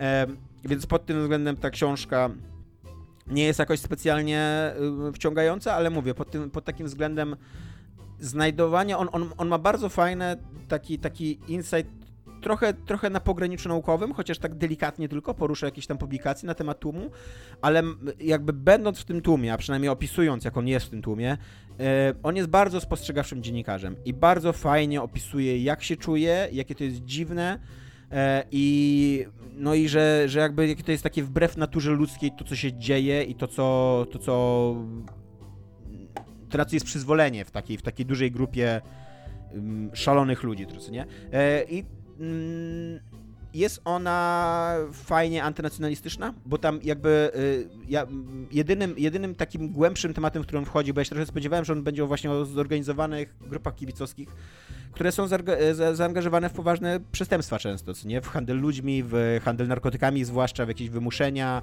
i tak dalej. To tutaj, to tutaj autor tego nie robi, y, Bufford tego nie robi, a jedynym, jedynym taką ścieżką, którą idzie, to jest faszyzm i on tam interesuje się w pewnym momencie e, brytyjską partią faszystowską, to się chyba Front, Front Narodowy nazywa. I właśnie tym jak ona pod e, kupuje w ogóle jakby tak próbuje wykorzystać tą energię kybolską i, i, i kibicowską i, i, właśnie tak jak, e, jak Mussolini i, i, Hitler wykorzystywali tłumy i jak właśnie ten, ten front narodowy brytyjski też próbuje iść w tym kierunku i, i tą energię taką niszczycielską wykorzystać po to, żeby zbudować ruch e, polityczny. I to jest nawet ciekawe, ale to jest tam jeden rozdział, więc to też nie jest jakoś za dużo kopania e, w tym kierunku, ale no, jest to taki rozdział, który w ogóle po którym bardzo się chyba zmieniło podejście Bufforda w ogóle do tego wszystkiego, co tam się dzieje, bo on zaczyna zwracać uwagę na właśnie taki prostacki nacjonalizm, na takie, na to, że to są ludzie, którzy de facto niszczą na przykład obce miasto, drąc ryja o tym, że są z Anglii. Jakby będąc dumnymi z tego, że są Anglikami. I on ma taką super scenę, taką jakby stop-klatkę w trakcie, w trakcie burd, yy, w jakimś, znowu w jakimś włoskim mieście, ale już nie pamiętam w jakim, że, że jakby jak właśnie ta psychologia tłumu działa, że w pewnym momencie czujesz, że jesteś uprawniony do tego, żeby wyrażać swoją dumę, że jesteś Anglikiem i uważać, że jakby jesteś na jakiejś wojnie kulturowej, jednocześnie rzucając krzesłami w okna y, domów i sklepów prowadzonych przez niewinnych ludzi, gdzie w tych mieszkaniach są dzieci, starcy, a ty jakby jesteś przekonany o jakiejś swojej takiej narodowej słuszności, jakimś takim nacjonalistycznym, jakimś takim nacjonalistycznym szale, wydaje ci się, że wyrażasz wyższość swojego narodu poprzez, poprzez to działanie, co nie?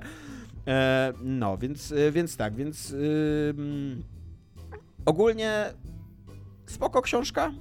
Myślałem, że będzie lepsza, myślałem, że mnie bardziej wciągnie. E, ale jeżeli szukacie czegoś takiego, tylko tak jak mówię, to jest książka bardzo nie dzisiejsza. To jest książka o latach 80. Mm. i początku lat 90. E, więc to jest trochę taka historyczna perspektywa i tak jak wspomniałem, jest to barbarzyńskie i absurdalne, w jakich e, warunkach organizowano kiedyś wielkie takie widowiska sportowe, piłkarskie. No, dziw bierze, że nie dochodziło do więcej takich tra tragedii, do, do, do, że tam autentycznie co tydzień nie, nie byli zadeptywani dziesiątki, jak nie setki ludzi, nie? Bo, bo, bo to było w takich warunkach przeprowadzone, że masakra. E, książka nazywa się, jeszcze powtórzę tylko raz, Między kibolami Billa Bufforda, tłumaczył Krzysztof Cieślik e, i, i tyle. I to jest grane u mnie. Zanim przejdziemy do PlayStation, to myślę, że jeszcze możemy y, jedno pytanie z mody y, strzelić. Y, gra, film, serial, książka, której styl postaci uwielbiacie i moglibyście się nim zachwycać o każdej porze dnia i nocy. Dominik, śmiało, go. E, nie wiem, czy to odpowiada do końca na to pytanie, ale odpowiem na inne pytanie. Niczego nie spodziewaliśmy się inaczej, tak. Bo jako, że... Byłbym rozczarowany, gdybyś odpowiedział wprost na moje pytanie. Bo jako, że, tak jak powiedziałem, nie zachwycam się raczej tym i nie zwracam na to za bardzo uwagi, natomiast gra, której styl yy, mnie zachwyca, to jest Persona 5 yy, i to jest chyba najbardziej taka mm, zapadająca, znaczy najmocniej się wyryła w mojej pamięci jako taka gra, o której kiedy ją wspominam, to nie wspominam ją tak naprawdę za gameplay, nie wspominam ją za e, postacie, nie wspominam ją za fabułę, chociaż też i to wszystko było w niej bardzo fajne, ale w mojej głowie najbardziej, to co najbardziej zostało w tej grze, to jest jej styl. E, wygląd wszystkich menusów, całego UI, wszystkie projekty postaci, ale wszystko jako całość. Jak to jest wszystko z takim spójnym, graficznym e, i dźwiękowym takim cuszkiem. E, I to jest moja odpowiedź. Z czego się śmiejesz, Iga? No sobie wyobraziłam, jak się ubierasz jak menu i wychodzisz na miasto. nie, no bo mówię, nie, nie, nie, nie ze względu, chociaż też projekty postaci i moda, ale bardziej jako tak jako całość. I właśnie to mnie, to mnie uderza chyba najmocniej, że, że tak jak z większości gier pamiętam właśnie czy historię, czy to jak się wciągnąłem w gameplay, czy jakie, jakimi wyzwaniami, jakie, wiesz, wyzwania jakie miałem, którym podołałem, czy coś takiego. Tak Persona to przede wszystkim to są te animacje w menu jakoś i, i cały ten styl, y, w jakim ta gra jest stworzona. Iga? Ja jestem all about czapki z From Software. Cały dzień mogę oglądać czapki z From Software. Jakby, to, to jest dziwne, bo akurat w Elden Ringu nie zmieniłam czapki ani razu, bo zaczęłam z super czapką i mam zamiar przejść tą grę dokładnie z tą czapką, ale kurde, mam tyle czapek w inwentory i każda jest lepsza. Jeżeli jesteś w stanie narysować typa, który ma czapkę, która jest klatką na głowie i, i to totalnie działa, to po prostu wiesz, że, że masz bardzo utalentowanych designerów. Każda czapka, no oprócz takich normalnych czapek, w, w, we wszystkich grach From Software to jest po prostu majstersztyk. Ja literalnie żałuję, że w ogóle, nie wiem czy pamiętacie, że był taki zawód jak czapnik, co robił czapki. Przychodziłeś i on robił, wytwarzał czapki dla ciebie. Poczekaj, Dlaczego mielibyśmy to pamiętać? No bo właśnie, nie wiem, nie w Gdańsku, życia. No w Gdańsku było kilku czepników, na przykład na Oliwie. Jak się Ale za naszego życia? Tak, tak. No jak ja już studiowałam, to już kurde, okay. du dużo, ten, grubo. A jeden jest chyba też, znaczy nie wiem czy jest, ale jak siedzi na hale targową w Gdańsku, też pamiętam, że chyba było. No w każdym razie w ogóle osoba, która robi super czapki, to ja bym chciała taką osobę, tylko żeby ona była z From Software i żeby ona mi na przykład durszlak przerobiła na czapkę. Ja bym była zachwycona. Ja bym w tym chodziła non-stop po prostu. Ja, ja w ogóle jestem osobą, która kocha czapki. Mam bardzo dużo czapek różnych, mam przeróżne nakrycia głowy. I po prostu kocham mieć coś na głowie i uważam, że to jest na, w ogóle jakby najwyższa moda na głowie. Nice, Iga. Piąteczka, poklepę się sama po plecach. Świetnie, świetnie, nice. świetnie. To w ogóle tak, nie Obama medal. Iga, w języku polskim, ale, ale Iga, super. Iga, ale nie w twoim przypadku. No nie, nie, nie, jestem też bardzo niska, aczkolwiek z czapkami jestem wyższa. A i tutaj co chcę powiedzieć, to naprawdę każda albo większość z tych czapek to jest po prostu, to jest więcej niż większość ludzi się sili na design czegokolwiek w innych grach. Ta jedna czapka w ogóle z tego. Jak From Software wydają grę, to ja chcę zobaczyć super łachmany, bo oni mają po prostu technologię łachmanów, której nie ma nikt inny jeszcze tak nie opanował, i super czapki. Więc to jest, to jest tyle samo do powiedzenia.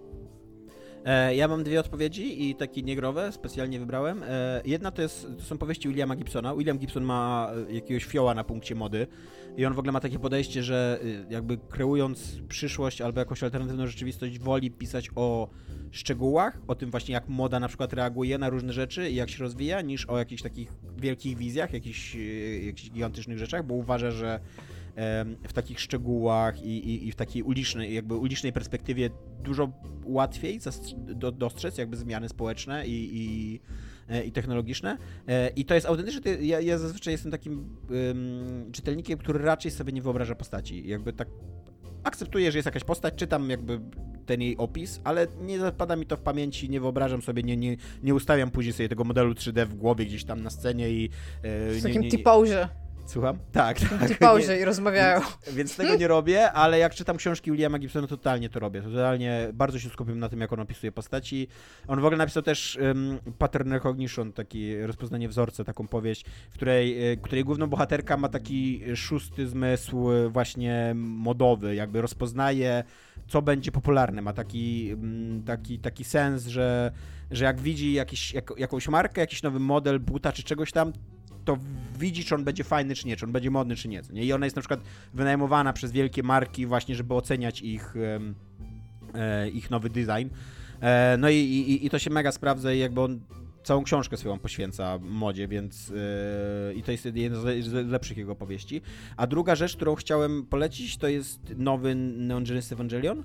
E, do którego, do którego ja mam bardzo skomplikowane podejście e, i, i raczej uważam, że jest gorszy niż lepszy, ale nowy design postaci ewangelionowych jest rewelacyjny i zwłaszcza Asuka, ta druga Asuka jakby tam po zagładzie świata, tam najpierw jest po, po przeskoku czasowym o tak, o 14 lat, nie? W tym y, ta, ta dorosła Asuka, która nadal nie jest dorosła, bo tam się nie, nie dojrzewa, ale to jest skomplikowane, to jest Evangelion, co nie? Nieważne. Ta, ta druga Asuka, e, e, ona jest ubrana tam w dwa ubiorki, na jednym wygląda jak taka słowiańska dresiara, a na drugim, e, na drugim jest ubrana w taką e, kurtkę wietnamkę jakby, co nie? E, I obie, oba te designy są rewelacyjne, w ogóle fantastyczne. Zawsze jak sobie myślę o dobrze zaprojektowanej postaci, w ogóle Evangelion ma bardzo takie ikonicznie zaprojektowane postaci, nie? które w ogóle odmieniły popkulturę w latach 90. Niestety głównie też dlatego, że ubierali nastolatki w bardzo obcisłe e, takie mm, suity i, Stroje, no. i tak, i wszystko było widać, więc, więc niestety dlatego, ale, ale, e, ale bardzo sobie cenię jakby ten design e, modowy z nowego Ewangeliona i jakby jest to coś, co cenię bez zastrzeżeń, a całego Ewangeliona nowego cenię bardzo z zastrzeżeniami albo nie cenię z zastrzeżeniami również. E, Dominik, jako że ja teraz się nagadałem, to e, ty jako nasz korespondent game passowy e, wchodzi z Sony na scenę, całe na biało i, i, i rzuca rękawice Game Passowi, a Game Pass na to co robi? Co Game Pass na to robi? Game Pass na to coś zrobił? Co?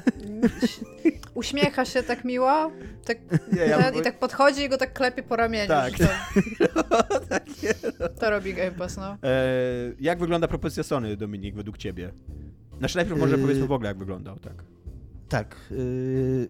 Propozycja Sony wygląda tak, że zgodnie z, z wcześniejszymi e, zapowiedziami i z tym, co yy, znaczy zapowiedziami, przypuszczeniami, bo wiedzieliśmy wcześniej, że Sony szukuje jakąś odpowiedź i pierwsze przypuszczenia, jakie się pojawiły na ten temat, były takie, że to będzie po prostu poszerzenie PlayStation Plusa, że PlayStation Plus dostanie jakieś nowe tam poziomy subskrypcji i to zostanie poszerzone o jakieś dodatkowe gry.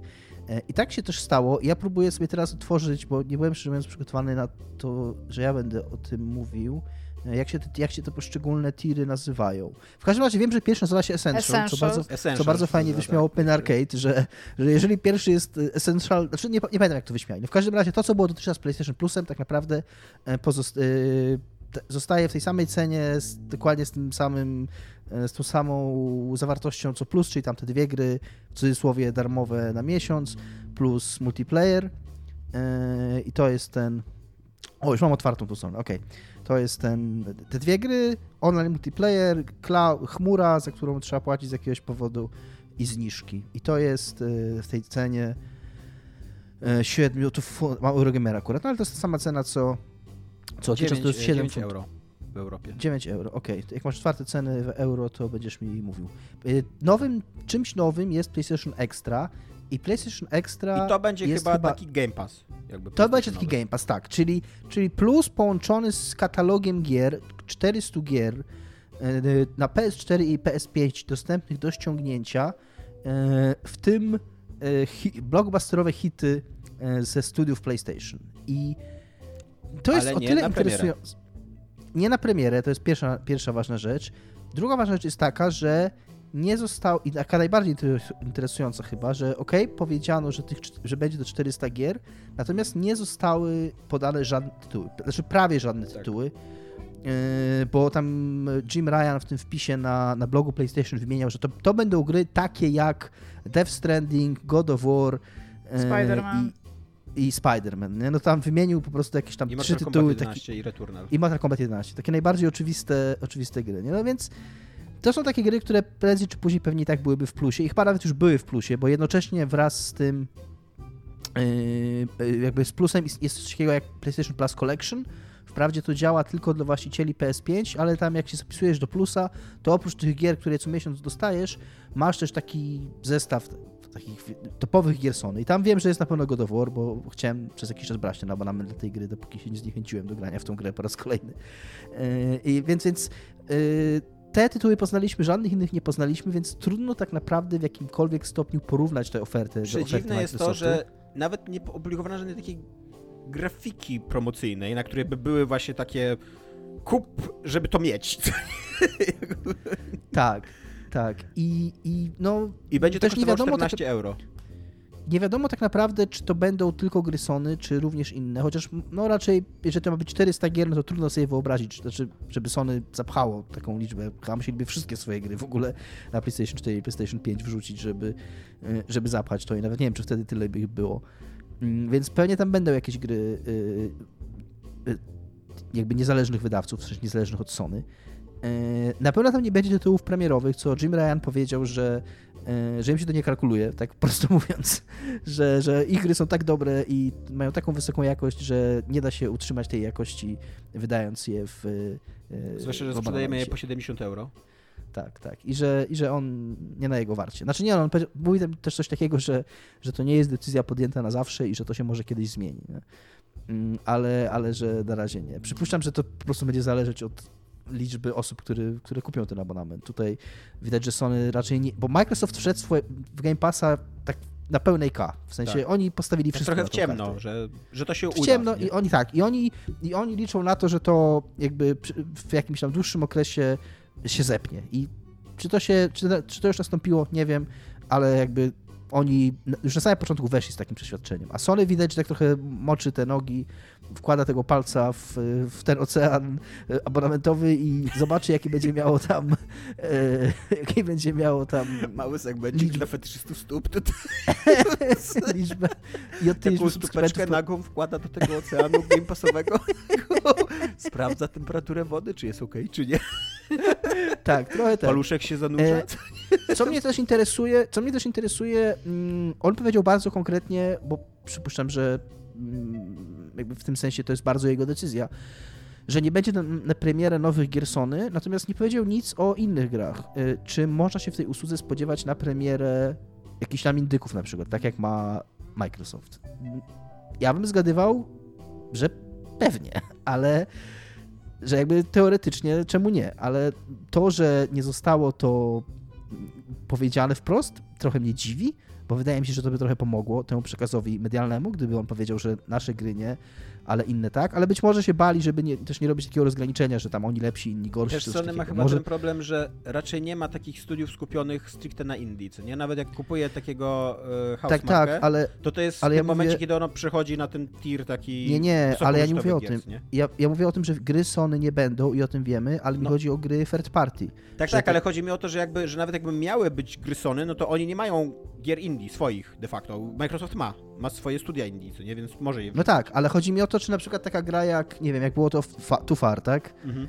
E, że ona miała premierę, że to była gra nie zrobiona przez Microsoft, zrobiona przez studio kompletnie niezależne i miała premierę na Game Passie. Czy teraz, jeżeli będzie e, nowa, nowa usługa subskrypcyjna, to czy te ci niezależni twórcy na przykład będą w jakiś sposób, te dwa, Microsoft i Sony będą w jakiś sposób rywalizować na przykład między sobą, że, że tam ten indyk będzie miał premierę w, w PS Plusie, a ten indyk będzie miał premierę w Game Passie. Czy w ogóle Microsoft, Sony zostawia tą walkę i mówi, że, że my nie chcemy płacić takich pieniędzy, bo zapewne też dostanie gry na premierę, nawet niezależnej z małego studia, to kosztuje, kosztuje więcej niż dostanie jej po jakimś czasie, kiedy już wiadomo, jak sobie ta gra poradziła na rynku, tak? Mhm. Że jakby to jest tak trochę w ciemno się gra.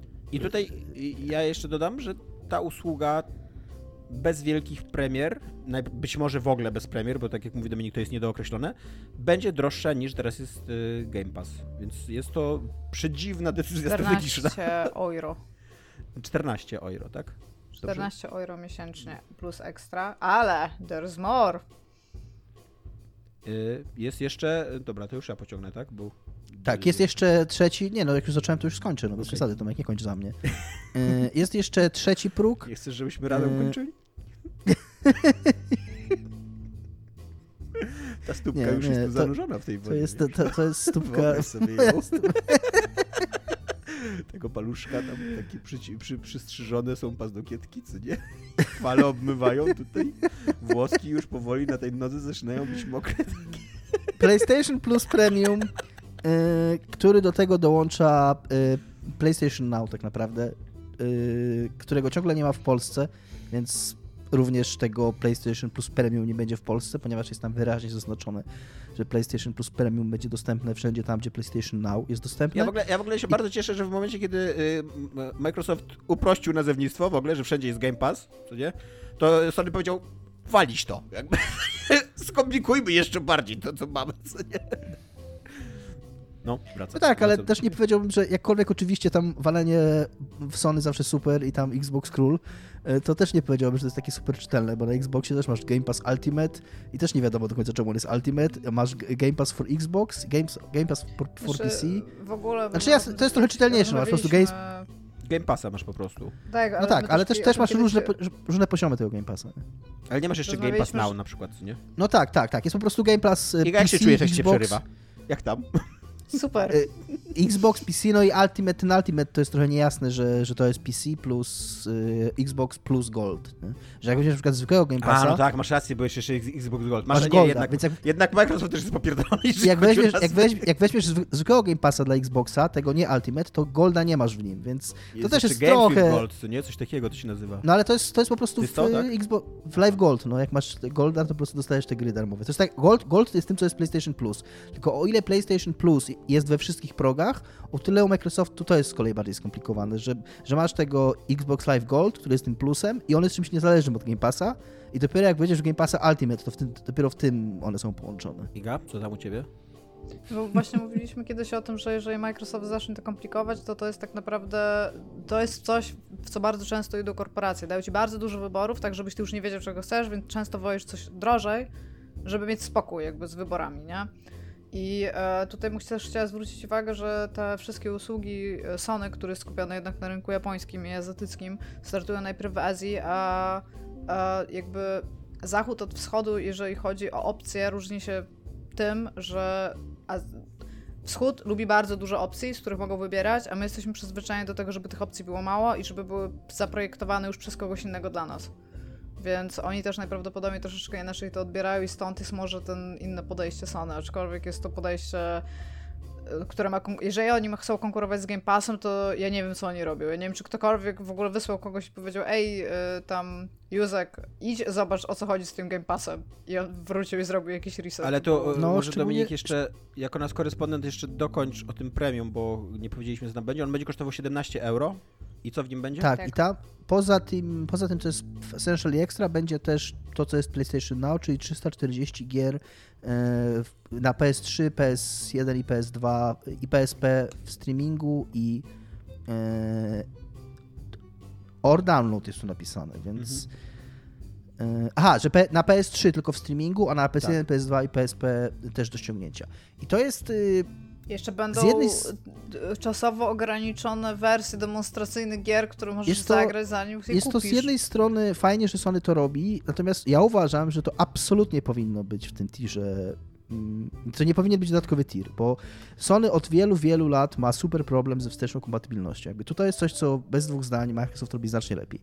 I jasne, Microsoft, znaczy i Microsoft po pierwsze udostępnia jakiś tam część swojego katalogu gier dla starego Xboxa i Xboxa 360 w ramach Game Passa i w ramach tego Games with Gold, ale jednocześnie każda praktycznie w tej chwili z jakimiś tam drobnymi wyjątkami gra na Xboxa 360 włożona do Xboxa One czy Xboxa Series X zadziała. To będzie wymagało tak naprawdę ściągnięcia tej gry z internetu po raz kolejny, ale też no tam umówmy się, 6 giga obecnie w dzisiejszych czasach to jest, tam, to jest nic, to tam patrzę do gier mają parę razy tyle. Yy, natomiast, więc można powiedzieć, że patrzę do tej gry ściągnąć. Yy, natomiast u Sony ciągle tego nie ma. To znaczy na PlayStation 4 i, i play, znaczy na PlayStation 5, przepraszam, ciągle nie zadziałają gry na PlayStation 3. Jakby możesz mieć grę na PlayStation 3, ale nie uruchomisz. I teraz mając tą grę, musisz wybulić dodatkowe tam paręnaście złotych, tak, za, czy tam nawet parę dziesiąt, za subskrypcję, żeby mieć dostęp do starych gier na PlayStation 3, nawet jeżeli masz je już w domu. To jest trochę posrane, szczerze tak. mówiąc. No. Fajnie, że to jest, ale, ale moim zdaniem to jest bardzo od złej strony oni podchodzą do tego. W ogóle, no ja jako potencjalny klient, ponieważ jestem jednym z tych ludzi, niewielu w Polsce, który ma PlayStation 5, ja jestem bardzo zdziwiony tą ofertą, jakby nie do końca wiem, co Sony chce osiągnąć tą ofertą. Na początku jak usłyszałem, że ona będzie, to sobie pomyślałem, o fajnie, będę miał swojego Game Passa, a teraz sobie pomyślałem, a chyba jednak nie będę miał. chyba, chyba jednak poczekam, zanim w to wejdę, aż to się jakoś ustabilizuje i aż, aż ktoś to idzie do wniosku, żeby to jakoś sensownie zorganizować. E, no bo ona będzie droższa, nie wiadomo, raczej nie będzie na niej właśnie takich fajnych, świeżych, nowych rzeczy jak, e, jak na Game Passie. To co, to, co super ma Dominik i, i co tutaj w ogóle w programie bardzo widać od, od jakiegoś półtora roku, to że Dominik ma po prostu dostęp do takich gierek, które, które może po prostu spróbować właśnie. Może zamoczyć no, nogę. też mogę im tą swoją stópkę, stópkę taką seksowną. Może po prostu Czemu zamoczyć. tylko Dominik ma ten dostęp oceanie. Ja o twoich stopach nie myślę. Przykro mi. Ale to bez przesady, nie jestem takim perwerem. Ty. Mam jakiś nowy kącik w ogóle fetyszystów stóp, bo E, więc e, wydaje, się, wydaje mi się, że e, to PlayStation nie Essential i nie Premium, tylko to pomiędzy jakby. To, już mam problem, żeby zapamiętać, jak ono się nazywa. To? Ekstra. że ono Extra nie be- i Premium. Że ono nie będzie ciekawe. taka jest moja pierwsza opinia. No oczywiście zobaczymy, co nie? Jakby co, co, co, co jak, jak, jak to wyjdzie w praniu. E, ale tak. Iga, masz jakieś swoje opinie na ten temat? Moja opinia jest taka, że bardzo się cieszę, że anulowałam swoją subskrypcję do PlayStation Plus, bo bym płaciła kolejny rok, a moje PlayStation już służy w tym momencie głównie jako maszyna do odpalania Netflixa, HBO i Amazona, więc to jedna subskrypcja mniej to dobrze. Tutaj otworzyłem sobie tego strip up and arcade, żeby sobie przypomnieć, jak oni tam dopowiedzieli i to idzie tak u nich, że jeżeli to jest essential, to czy nie powinienem już tego mieć teraz? E, jeżeli to jest, jak coś może być jednocześnie ekstra, a nie być jednocześnie w jakiś sposób premium. To prawda. No, trochę. E, plus to jest to, co powiedział Tomek, jakby Sony ma mnóstwo gier, w które ja bym chciała pograć. Starych gier. Tak. Jakby niech dadzą mi możliwość. Ja, ja, mam, ja mam milion gier na Dead Nation, 2. jakby dlaczego nie można na PS5 zagrać w Dead Nation? To jest skandal. Ale, to, ale wiesz, to nawet chodzi o to, że ja mam, mówię, mam, mam milion gier na PlayStation 2. Jakby, dlaczego ja nie mogę w nie zagrać na PlayStation 4? Jakby, no bo okej, okay, taka, taka była decyzja, jeżeli chodzi o architekturę tego systemu, jakby luzik. Ale teraz co, mogę sobie zapłacić miesięcznie ile tam jest? 7, 17 euro, tak? Żeby mhm. zobaczyć, czy ta gra, w którą chcę zagrać, jest w katalogu. Bo to też o to chodzi, nie? Możesz spojrzeć na Game Passa, zobaczyć. Nie no, chyba dostęp do katalogu gry. to będziesz miała, zanim zapłacisz. No tak. może, jak na razie y, nie będzie, bo najpierw no, w ogóle to cała usługa Wiecie, że jak ta usługa, Azji, więc jeszcze trzeba... Zosta- jak ta usługa zostanie wprowadzona, to i lista gier się pojawi, no nawet jeżeli no tego oficjalnie nie udostępnił, to ktoś taką listę zrobi, no chyba już no, mając mam tą nadzieję, usługę, kurde, będziesz no. miała listę, nie będzie tak, że będziesz wpisywała tytuł i wtedy się dowiesz, to by było, Myślę, że to, to by tak, było. aż tak słabe nie jest, jakby co nie.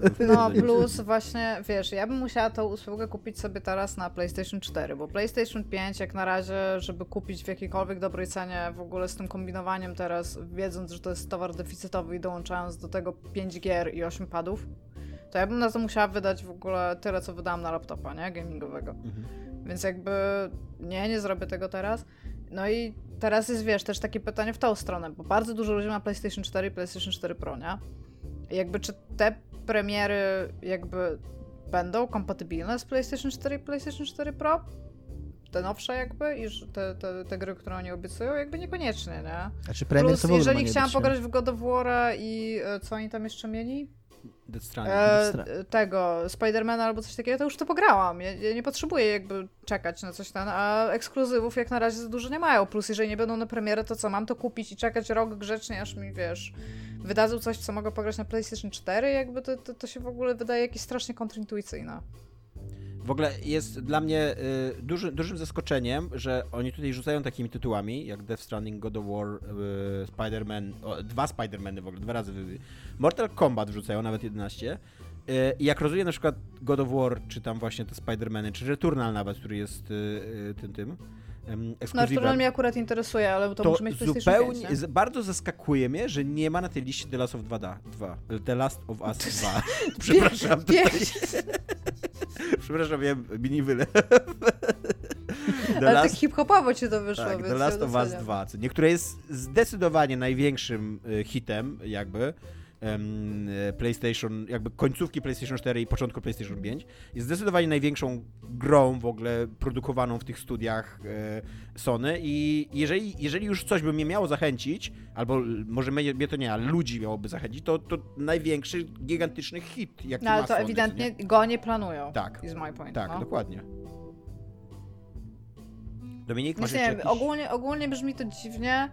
E, To jest właśnie takie ładnie, starałeś się, a teraz, teraz idź się tam pobaw, Znaczy- porozmawiamy tu z Game Passem. Tak, wiemy na pewno, wiemy na pewno mm, po tej wypowiedzi Jima Ryana, że z punktu widzenia fanatyka gier Sony, y, jeżeli chodzi o jakby te tytuły produkowane przez, przez Sony, te wszystkie mityczne ekskluzywy, których jest tak wiele, no to to nie do końca jest usługa mm, dla takiego użytkownika PlayStation. Nadal, jeżeli ktoś chce być na bieżąco z tymi ekskluzywami, a ta, bo taka osoba po pierwsze te wszystkie stare ekskluzywy ma już ze sobą, ona już ma skończone, tam Spidermana i, i, i, i tego, i, i God of War'a, I i, Death Stranding. To nawet Iga, która nie jest jakąś tam fanatyczką, ma skończone. Jakby to są gry, w które każdy, kto już chciał, to już zagrał. Te gry ale- wyszły na PC, na PC-ta, no ale pozostałe. Jakby każdy, kto chciał w nie zagrać, jakby one już miały okazję do, dosięgnąć każdego. Yy, więc z punktu widzenia gier Sony to jakby to już ta usługa jest mało interesująca przez to, że nie będzie na premierę. Tutaj moim zdaniem wszystko się rozbije o, o gry niezależne, bo to ciągle może być spoko usługa.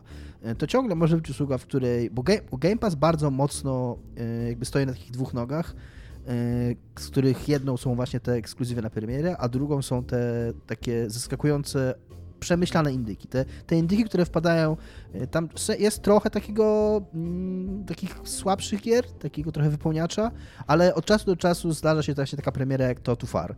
Taka, taka gra, która albo to y, teraz No nie, ten Psychonauci przecież ten nie? No ale Psychonaut to był ekskluzyw, nie? Ja mówię o tych teraz grach niezależnych, A, okej. o tych To grach nie jest niezależna raczej Playcraft, nie? Tak. third party. Więc mówię, że właśnie te, teraz wchodzi ten Tunic, nie? Co jakiś czas masz taką naprawdę głośną Door premierę było bardzo indie. fajne. Death's Door, no właśnie są takie gry, które wpadają do Game Passa, a jednocześnie są super pozytywnie przyjęte. Jeżeli to samo będzie się działo e, po stronie Sony, plus nastąpi jakieś takie tarcie, e, jakaś taka konkurencja właśnie na te, na te gry niezależne pomiędzy Sony a, a Microsoftem, to to jeszcze coś fajnego może z tego wyniknąć, nie? Więc, więc ja jestem taki umiarkowanie, znaczy nie podoba mi się to i nie podoba mi się ciągle ten taki wysoki koń, z którego Sony przemawia. E, Sony jest chyba taki- rozpieszczone tym, jak szeroką ma bazę odbiorców i jak chłonna ona jest na właśnie na takie wielkie premiery gier AAA y, za 70 euro, nie? I tak, a bardzo a nie szczególnie chcą to- od tego odejść. A szczególnie to źle wybrzmiewa te słowa Ryana o tej jakości gier. I wiem, że to nie jest ich gra, czy w sumie nie wiem, czy Polyphony Digital, ci od Gran Turismo, czy to jest firma należąca do Sony, czy nie, tego w sumie nie wiem. Natomiast jest to głośna, duża, droga premiera za 70 euro, która jest jednocześnie jedną wielką katastrofą kolejową i, i jednym wielkim e, tym lepem na użytkowników, którzy mają tam kupować samochody w cenach zbliżonych, czy zbliżonych, odpowiadających ich, ich cenom na w rzeczywistości. Więc e, jakby to nie brzmi dobrze. Nie słyszałeś tego newsa? Jak oni powiedział, szef. Polyphony, szef Polyphony Digital powiedział, bo jest wielka afera o to, że oni zmniejszyli e, nagrody, które się dostaje za wyścigi w nowym patchu. Mhm. I szef powiedział, że im zależy na, na tym, żeby, że jakby, żeby- żebyś, miała taka rad, żebyś miała taką radość z posiadania e, samochodu w grze, żeby ceny samochodów w grze odpowiadały ich wartości w prawdziwym świecie. Żeby, że te A czy mogę dro- w tej grze zatrudnić się w takim dead end job i zarabiać na ten samochód, a potem Dokładnie. wziąć go w leasing? To jest moje pytanie. Dokładnie. Bo tylko jest wtedy tak- będę szczęśliwa. To jest tak głupie i, i, i to jest gra za 70 euro, która nie działała przez ponad dobę y, po premierze, bo, bo coś tam im się spieprzyło z patchem. Są fani Blizzarda pewnie w takim razie. Więc czy to jest ta jakość, o której mówi Ja Jim tutaj Ryan, która... na pytanie, tak, Polyphony Digital należy do PlayStation Studios. No to, to super ogólnie. Wszystko, wszystko jest super. No. Dominik zrobił gest y, upuszczenia mikrofonu. Ja cały czas po wielu latach nagrywania podcastu muszę y, zdradzać, jakie gesty Dominiki Iga. A Iga, jak wcześniej powiedziała, że Game Pass podszedł i zrobił tak o, to poklepała po Powiedziałam, że poklepał po ramieniu. Tak? Aha, okej. Powiedziałam to, było Wydawało to się, że- narrowane. Narrowane, jakie ładne słowo. Narrowałam słowo? to, no. Tak, bo jestem narrujem. E, dobra, Dominik, e, dużo się nagadałeś, ale niestety źle to rozplanowałem i będziesz musiał gadać dalej, ponieważ masz jeszcze jedno, co jest grane. Wiesz co, nie wiem, czy to nie zostawimy sobie tego, co jest grane, bo mamy już dużo materiału i... A to jest temat... A ja mam, ja mogę mieć Dobra, jeszcze okej, jedno po- pytanie? do- no, do, Teraz No, nagle no, dwa, co jest grane będą. Nie, ja mam pytanie No, No. do, do ciebie, pytanie. Tomek. A, bo ty już masz długo do PlayStation, to nie jest jakiś taki Tak. super, super nowy zakup. Ja mam do ciebie w sumie dwa pytania. Po pierwsze, jak często ty siadasz i grasz na nim? Teraz rzadko, bo już ograłem wszystkie moje zaległe gry z PlayStation 4 i, i wszystkie Mhm. nowe z PlayStation 5. E, Ja w ogóle, jeżeli chodzi o gry mniejsze, to jestem dosyć wybredny i dużo bardziej wolę grać na Switchu, nie? Takie Mhm. y, indyki. I to też jest taki problem, że ja, ja, ja nie gram tak samo na PlayStation 5, jak nie gram na PC, więc to nie jest tak, że ja jakoś wybitnie dyskryminuję PlayStation 5. Gram teraz z niego rzadko, myślę, że raz na miesiąc. Ostatnio w Returnal, jak miałem taki, em, taki ciąg. No. Teraz chcę chyba, chyba sobie kupię Little Nightmares 2, bo, bo jest w promocji. E, super więc, jest ta gra, Więc naprawdę. tak, no a tutaj Dominik mocno zachęcał, więc jakby nie korzystam z niego super dużo, ale jakby to nie jest tak, że żałuję, że, że kupiłem tą konsolę czy coś, bo nie, ale się tylko, nie pytam, tylko, czy że żałujesz, tylko, tylko z takim się zastanawiam. z takim założeniem, że ja nie miałem PlayStation 4, jakby co nie? I e, to Więc jest miałeś przez długi czas w co grać i tak, co, tak, dokładnie, co ogarniać, nie? no. Więc, więc na początku, jak miałem PlayStation 5, to mnie super konsola. Non-stop chodziła, mnóstwo tytułów miałem do ogrania i, i się bawiłem jak, jak prosie, co nie? Dobra, a teraz moje drugie pytanie jest takie, jakby e, patrząc na Prosięta są historię znane tego... z tego, że się bawią?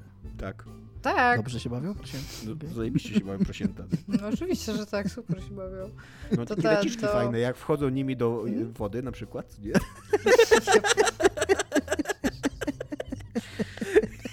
To są dzieci. Iga, to ty od razu pomyślałeś nie wiadomo o czym, nie?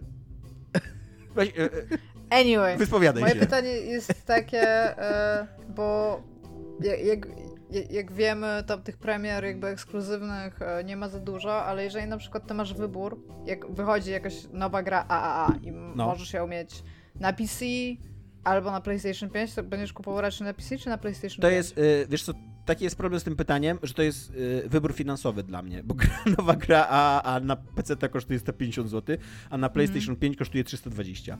Więc kupię ją na PC, ale wolałbym, jak wolałbym grać na PlayStation. Jest y, y, jakość i nie, nawet nie jakość, ale taka komfort, no, rozumiem, o, komfort grania. w ogóle Komfort grania no. na tym PlayStation 5 jest rewelacyjny, super mi się na nim gra. Jakby bardzo, bardzo lubię tą konsolę tak jako ym, kawałek technologii. nie? Tak. Poza tym, poza tym, że wygląda jakby, jakby ktoś mi nastrał w pokoju, co nie? Na biało.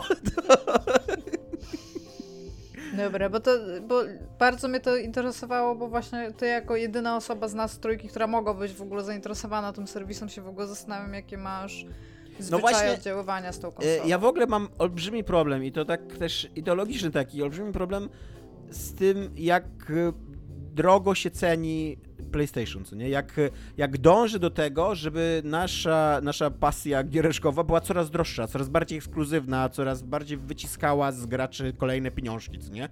I jak Mhm. Microsoft wydaje się iść właśnie w takim bardziej e, taki Proletariat? bardziej, lu, proletariat, taki bardziej ludowym kierunku, jakby właśnie Mhm. jak najwięcej ludzi zgarnąć przy jak najniższych kosztach, tak Sony wydaje się zadowalać taką elitą, czyli że nie potrzebuje tak wielu ludzi, bo ci ludzie, którzy są, zapłacą po te 70 euro i to Czy mi się się nie wielorybnikami byś powiedział? Określiłbyś ich jako podoba. Nie wielorybników? wiem, nie wiem, ale na maksa mi się nie podoba takie podejście, na maksa, bo i teraz Sony zostaje chyba y, jedyne nad takim pracobojem, no może poza jeszcze Nintendo, które w ogóle ma jeszcze popierdzieloną politykę, Nintendo ma wylew e, Tak, strategii. To tak, jest ale jakby, bo i, i PC już przeszedł, i, i, i Steam, i te w ogóle sklepy takie pecetowe przeszły na tą taką strategię, żeby jednak sprzedawać więcej, ale taniej. I, I teraz Microsoft cały przechodzi w ogóle tak strategicznie, idzie w tym kierunku, a Sony wydaje się, że właśnie nawet próbując stworzyć taką szeroką usługę, utwierdza się de facto w swojej starej polityce, co nie utwardza się w tym, że, że jednak nie będzie tych wielkich premier na, w naszym Game Passie, naszym PlayStation Plus Extra. No. No, już E, dziękuję ja, za odpowiedź. ja powiem bardzo krótko, bo trzeba o tym wspomnieć. E, Dostaliśmy e, jako podcast, a ja konkretnie jako człowiek, w sensie do mnie przyszła paczka, ja zostałem wyróżniony jako człowiek, który powiedział w podcaście kiedyś, jakiś czas temu, jak było pytanie o sprzęt, który chcielibyśmy mieć, to powiedziałem o VR-ze, że, że nigdy bym go nie kupił, za swoje pieniądze, natomiast jakby mi ktoś go dał, to chętnie bym poużywał. I jakiś wariat, taki pozytywny wariat z naszych słuchaczy stwierdził, że takiego wiara mi sprezentuje mm, w sensie. Znaczy my, my wiemy kto, natomiast Dominik nie chce podać Tak, znaczy y, wiemy, wiemy go, znamy, znamy go z Nika, bo też mail nie przyszedł tak. z imieniem i nazwiskiem, tylko z ksywy, więc nawet nie mogę powiedzieć, bo tak bym powiedział po prostu po imieniu, że tam był Michał czy ktoś taki, ale to nie był Michał ani znaczy, że to był Michał, ale nie wiemy tego. A, a Nika, no, nie chcę podawać Nika, no bo, no bo to tak, jest... Tak, i poprosił, więc... poprosił nas też e, o nieujawnianie innych danych, takich bardziej wrażliwych, ale to już to jest taki sygnał, że być może w ogóle nie chce, żeby jakikolwiek jego dane mhm. podawać, więc tak, to po prostu tak, więc nie ty, człowieku. Ale dobry. przysłał mi Oculusa Rifta. E, jest to ten pierwszy Oculus Rift, e, więc nie jest to Quest i jest to sprzęt wymagający faktycznie dosyć mocnego peceta. Ja go poużywałem na razie trochę, E, ale no, jak dla kogoś, kto miał do czynienia z wirtualną rzeczywistością tyle, że Iga mi kiedyś parę demek pokazała na PlayStation VR i tam kiedyś na jakichś targach raz to miałem na głowie, to wciąż jest to dosyć niezwykłe przeżycie, nawet sama konfiguracja tego. jak się wkłada to na głowę i się rozglądasz po tym tam wirtualnym, takim białym pomieszczeniu y, i te y, panele tekstowe się pojawiają przed tobą. To jest mega futurystyczne. A później jak Możesz sobie odpalasz... oglądać filmy, jakbyś chciał tak. mieć y, kino. Później sobie demka, jest taki tam krótki pokaz takich demek, że po prostu, które ci pokazują yy, tam możliwości technologii, nie? że po prostu je, tak naprawdę wstawiają ci w jakiś obszar, yy, po którym możesz sobie pochodzić i porozglądać się. Nie? No bo ja mam, ma też ten Oculus przed tymi czujnikami, które y, się umieszcza w, w pomieszczeniu i możesz chodzić w jakimś takim dosyć małym kwadracie. No u mnie to jest tak mały kwadrat, jak tylko się dało. Sensie najmniejszy, jaki dało się zrobić, no może trochę większy od tego najmniejszego, więc tam nie wiem, to jest jakiś metr na półtora metra. Mm, na szczęście y, trochę się bałem o to, czy się nie będę rozbijał o rzeczy w mieszkaniu, ale on ci robi taką mm, jakby ścianę przed tobą. W sensie, jak jesteś w tej wirtualnej rzeczywistości, to jak się zbliżasz do granicy tej przestrzeni wolnej, którą sobie wytyczyłeś, to ci się taki, takie pole siłowe pojawia przed tobą. Możesz też zrobić jabłko oczywiście, tym, żeby, żeby... Oczywiście możesz przejść przez to pole siłowe, jakby nic cię fizycznie nie powstrzymuje, no ale widzisz to, że zbliżasz się do tego obszaru, który sobie wytyczyłeś jako bezpieczny dla siebie, więc nie obijasz się raczej o rzeczy. E, natomiast co jest ciekawe, jak pograłem trochę Half-Life Alyx, które oczywiście po odpaleniu tam tych demek i konfiguracji i tego wszystkiego było pierwszą rzeczą, jaką chciałem zobaczyć.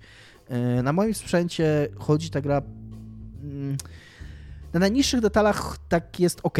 Trochę mi się to kojarzy z takim graniem, e, jak podobnie grałem w Half-Life 2, jak pierwszy raz nie grałem. To jest takie na granicy wymagań minimalnych, tak trochę poniżej wymagań minimalnych, że ta gra jest, jest przez większość czasu jest zupełnie ok, no czasami trochę pochrupie, coś tam się pozacina, po prostu musisz z tym żyć. Natomiast to jest to dla mnie wielkie przeżycie. Chciałem powiedzieć, że, że witaj z powrotem w świecie PC gamingu, ale już na konsolach wygląda tak samo jak granie, że to... No, ale to jest tak bardzo, na PC, na PC jest jednak trochę, trochę inny feel do tego. to jest jednak takie trochę co innego. E, no ale pograłem tu Half-Life Alex, nie wiem, na razie z dwie godziny i, i no, byłem zachwycony tym, mówię. Tam oczywiście z, tej, z tych dwóch godzin to z godzinę zajęło mi po prostu schelanie się, podnoszenie przedmiotów i rzucanie nimi i tam jaranie się, że jak jest kolewka w pierwszym pomieszczeniu, to jej nie dosięgam, ale mogę kucnąć, jakby fizycznie kucnąć i wtedy ją podnieść, nie? Jakby samo to jest czymś takim po prostu, że wow, nie? Co się wydaje takim banałem, ale, ale jakby jak jesteś w tej wirtualnej przestrzeni, no to robi to wielkie wrażenie. No i co ciekawe jest to, jak, jak ty tak sobie grasz taką grę, powiedzmy, przez tą godzinę i nie zdejmujesz tego wiara z głowy, tam nie obijasz się raczej rzeczy, mówię, masz tą taką wirtualną ścianę, że widzisz, że ten, ale jak zdejmujesz ten headset, nagle orientujesz się, że jakby jesteś, stoisz zupełnie w innym miejscu i obrócony w zupełnie inną stronę niż myślałeś. Znaczy, jak zaczynałem grę, to stałem na wprost przed telewizorem, a teraz zdejmuję ten hełm i nagle jestem tam w lewym rogu pomieszczenia i patrzę na drzwi, nie? I tak what? Takie, że, taki chwilowy dysonans jest, wiesz, jak wracasz do tej rzeczywistości, nagle orientujesz się, w jakim miejscu jesteś. Yy, I to na razie tyle. No, na razie pograłem tylko, tylko mówię, chwilkę w, to, w tego Half-Life'a. Na pewno będę grał w niego więcej. Na pewno to, co mi się podoba w nim, to, to sterowanie, jak w nim jest zrobione. Bo trochę się bałem i zastanawiałem się, jak będzie to chodzenie działać. Ono działa zupełnie ok. Y, że, że masz czy, takie po prostu... Czy ona jest chodzeniem, czy to jest takie blinkowanie pomiędzy lokacjami? Takie blinkowanie, no blinkowanie. Masz takie, takie nogi jakby wirtualne, które możesz tam zamoczyć w jakimś miejscu i, ja, i, on, i, się, i się teleportujesz. Ja mogę się tele... rozłączyć. Nie, nie możesz, Iga, musisz tego słuchać. Słuchaliśmy gorszych głupot z twoich ust. I się teleportujesz. Natomiast to blinkowanie właśnie, jak się o tym słucha, to no może brzmieć tak mało, nie wiem, że to jest jakiś taki kompromis, natomiast jak w to grasz, to to się wydaje takie zupełnie naturalne i zupełnie okej.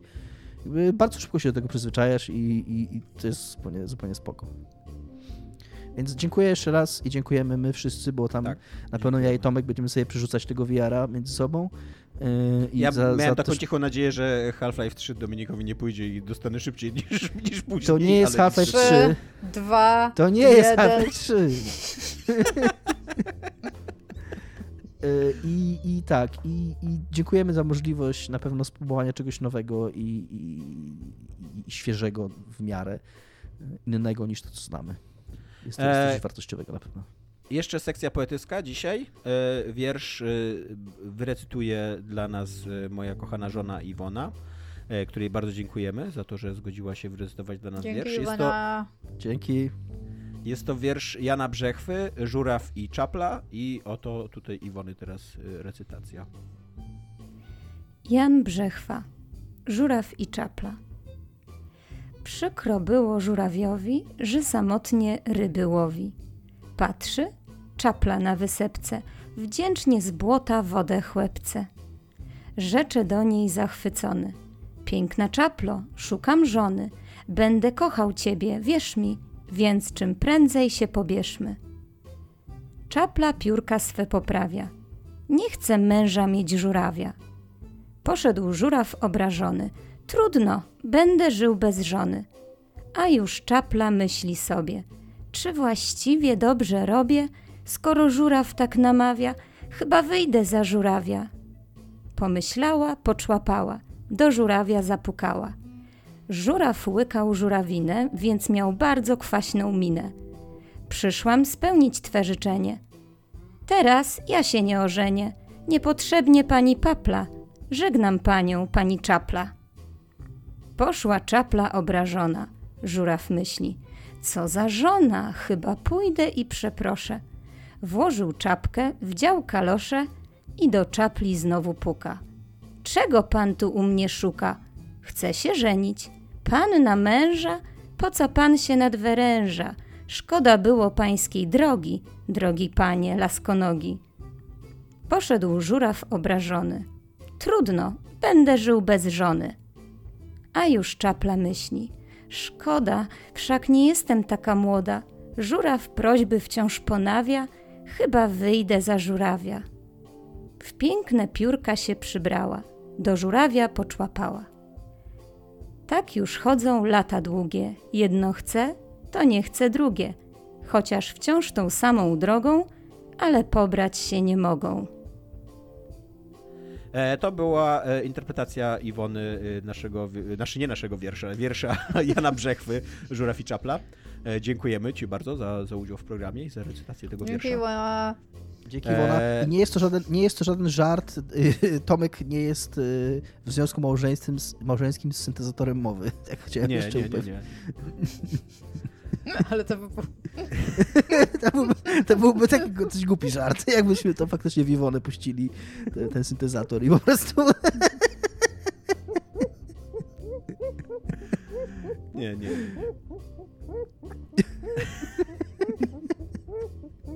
E, dobra. E, Iwona jest to... istotą ludzką, prawdziwą. Nazywam się Iga Smoleńska, to jest mój ulubiony odcinek na Cytadeli.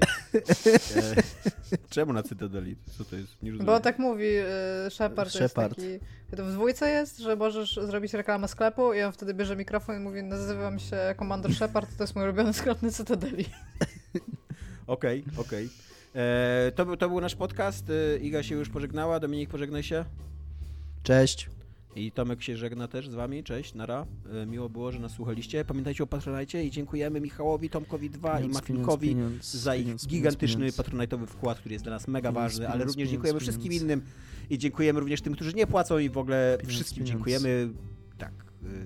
Pieniądz. Poza być może rosyjskimi najeźdźcami, którzy powinni zdechnąć. Cześć. Pieniądz. I ludziom, którzy molestują innych ludzi w Również. No dobra, nie dziękujemy wszystkim. Znaczy, Dużą grupę ludzi wykluczamy z tego podziękowania. Tutaj jednak, przepraszam. W zasadzie to dziękujemy, dziękujemy tylko wybranym. Tak, dziękujemy tylko wybranym. jeżeli uważacie, że należycie do wybranych, to dziękujemy wam. Aczkolwiek, jeżeli najechaliście Ukrainę, to nie. To wiedzcie, że nawet jeżeli słuchacie i uważacie, to nie, to wam nie dziękujemy. Cześć. Cześć.